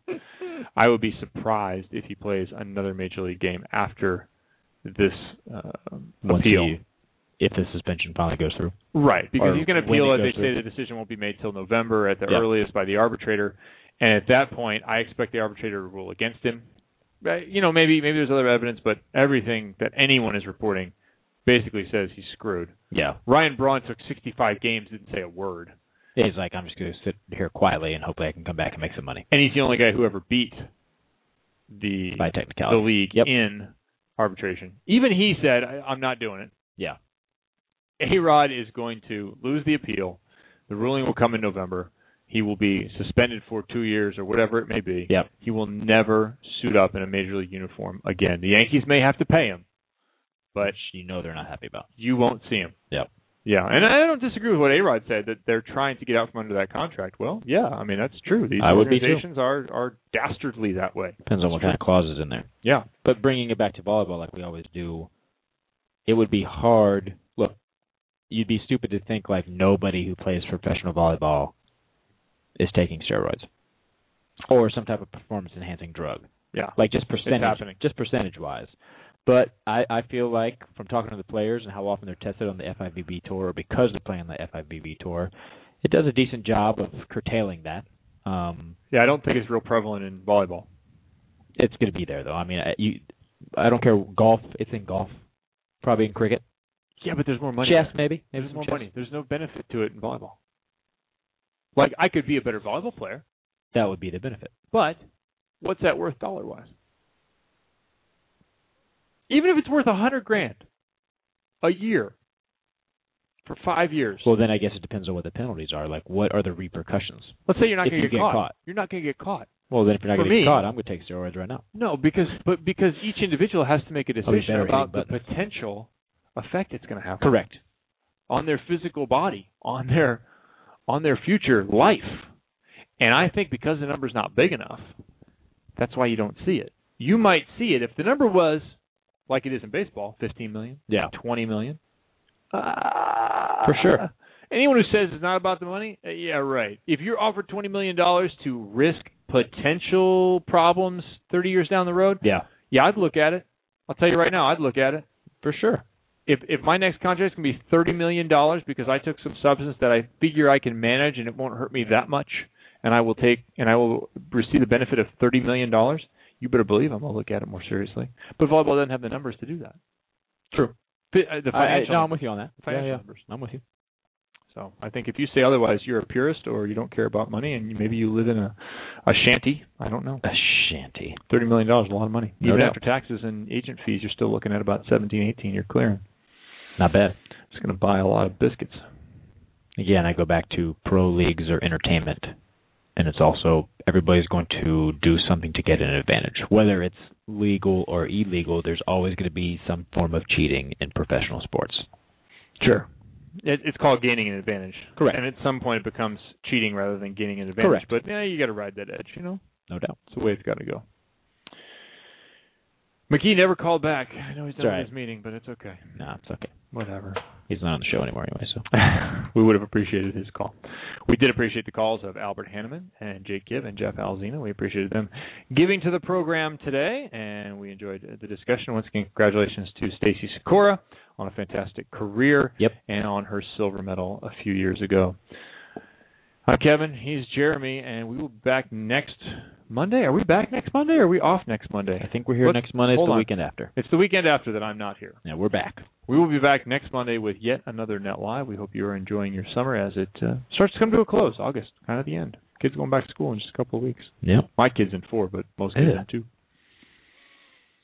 Thanks for tuning in, everybody. We'll talk to you. Thanks to the AVCA, Bible Magazine, Hurley, everyone who supported the show. We will see you next Monday. Have a good week. Volleyball Magazine, the only print publication covering all aspects of the sport you love. VBM has been publishing the latest in volleyball news for over 35 years.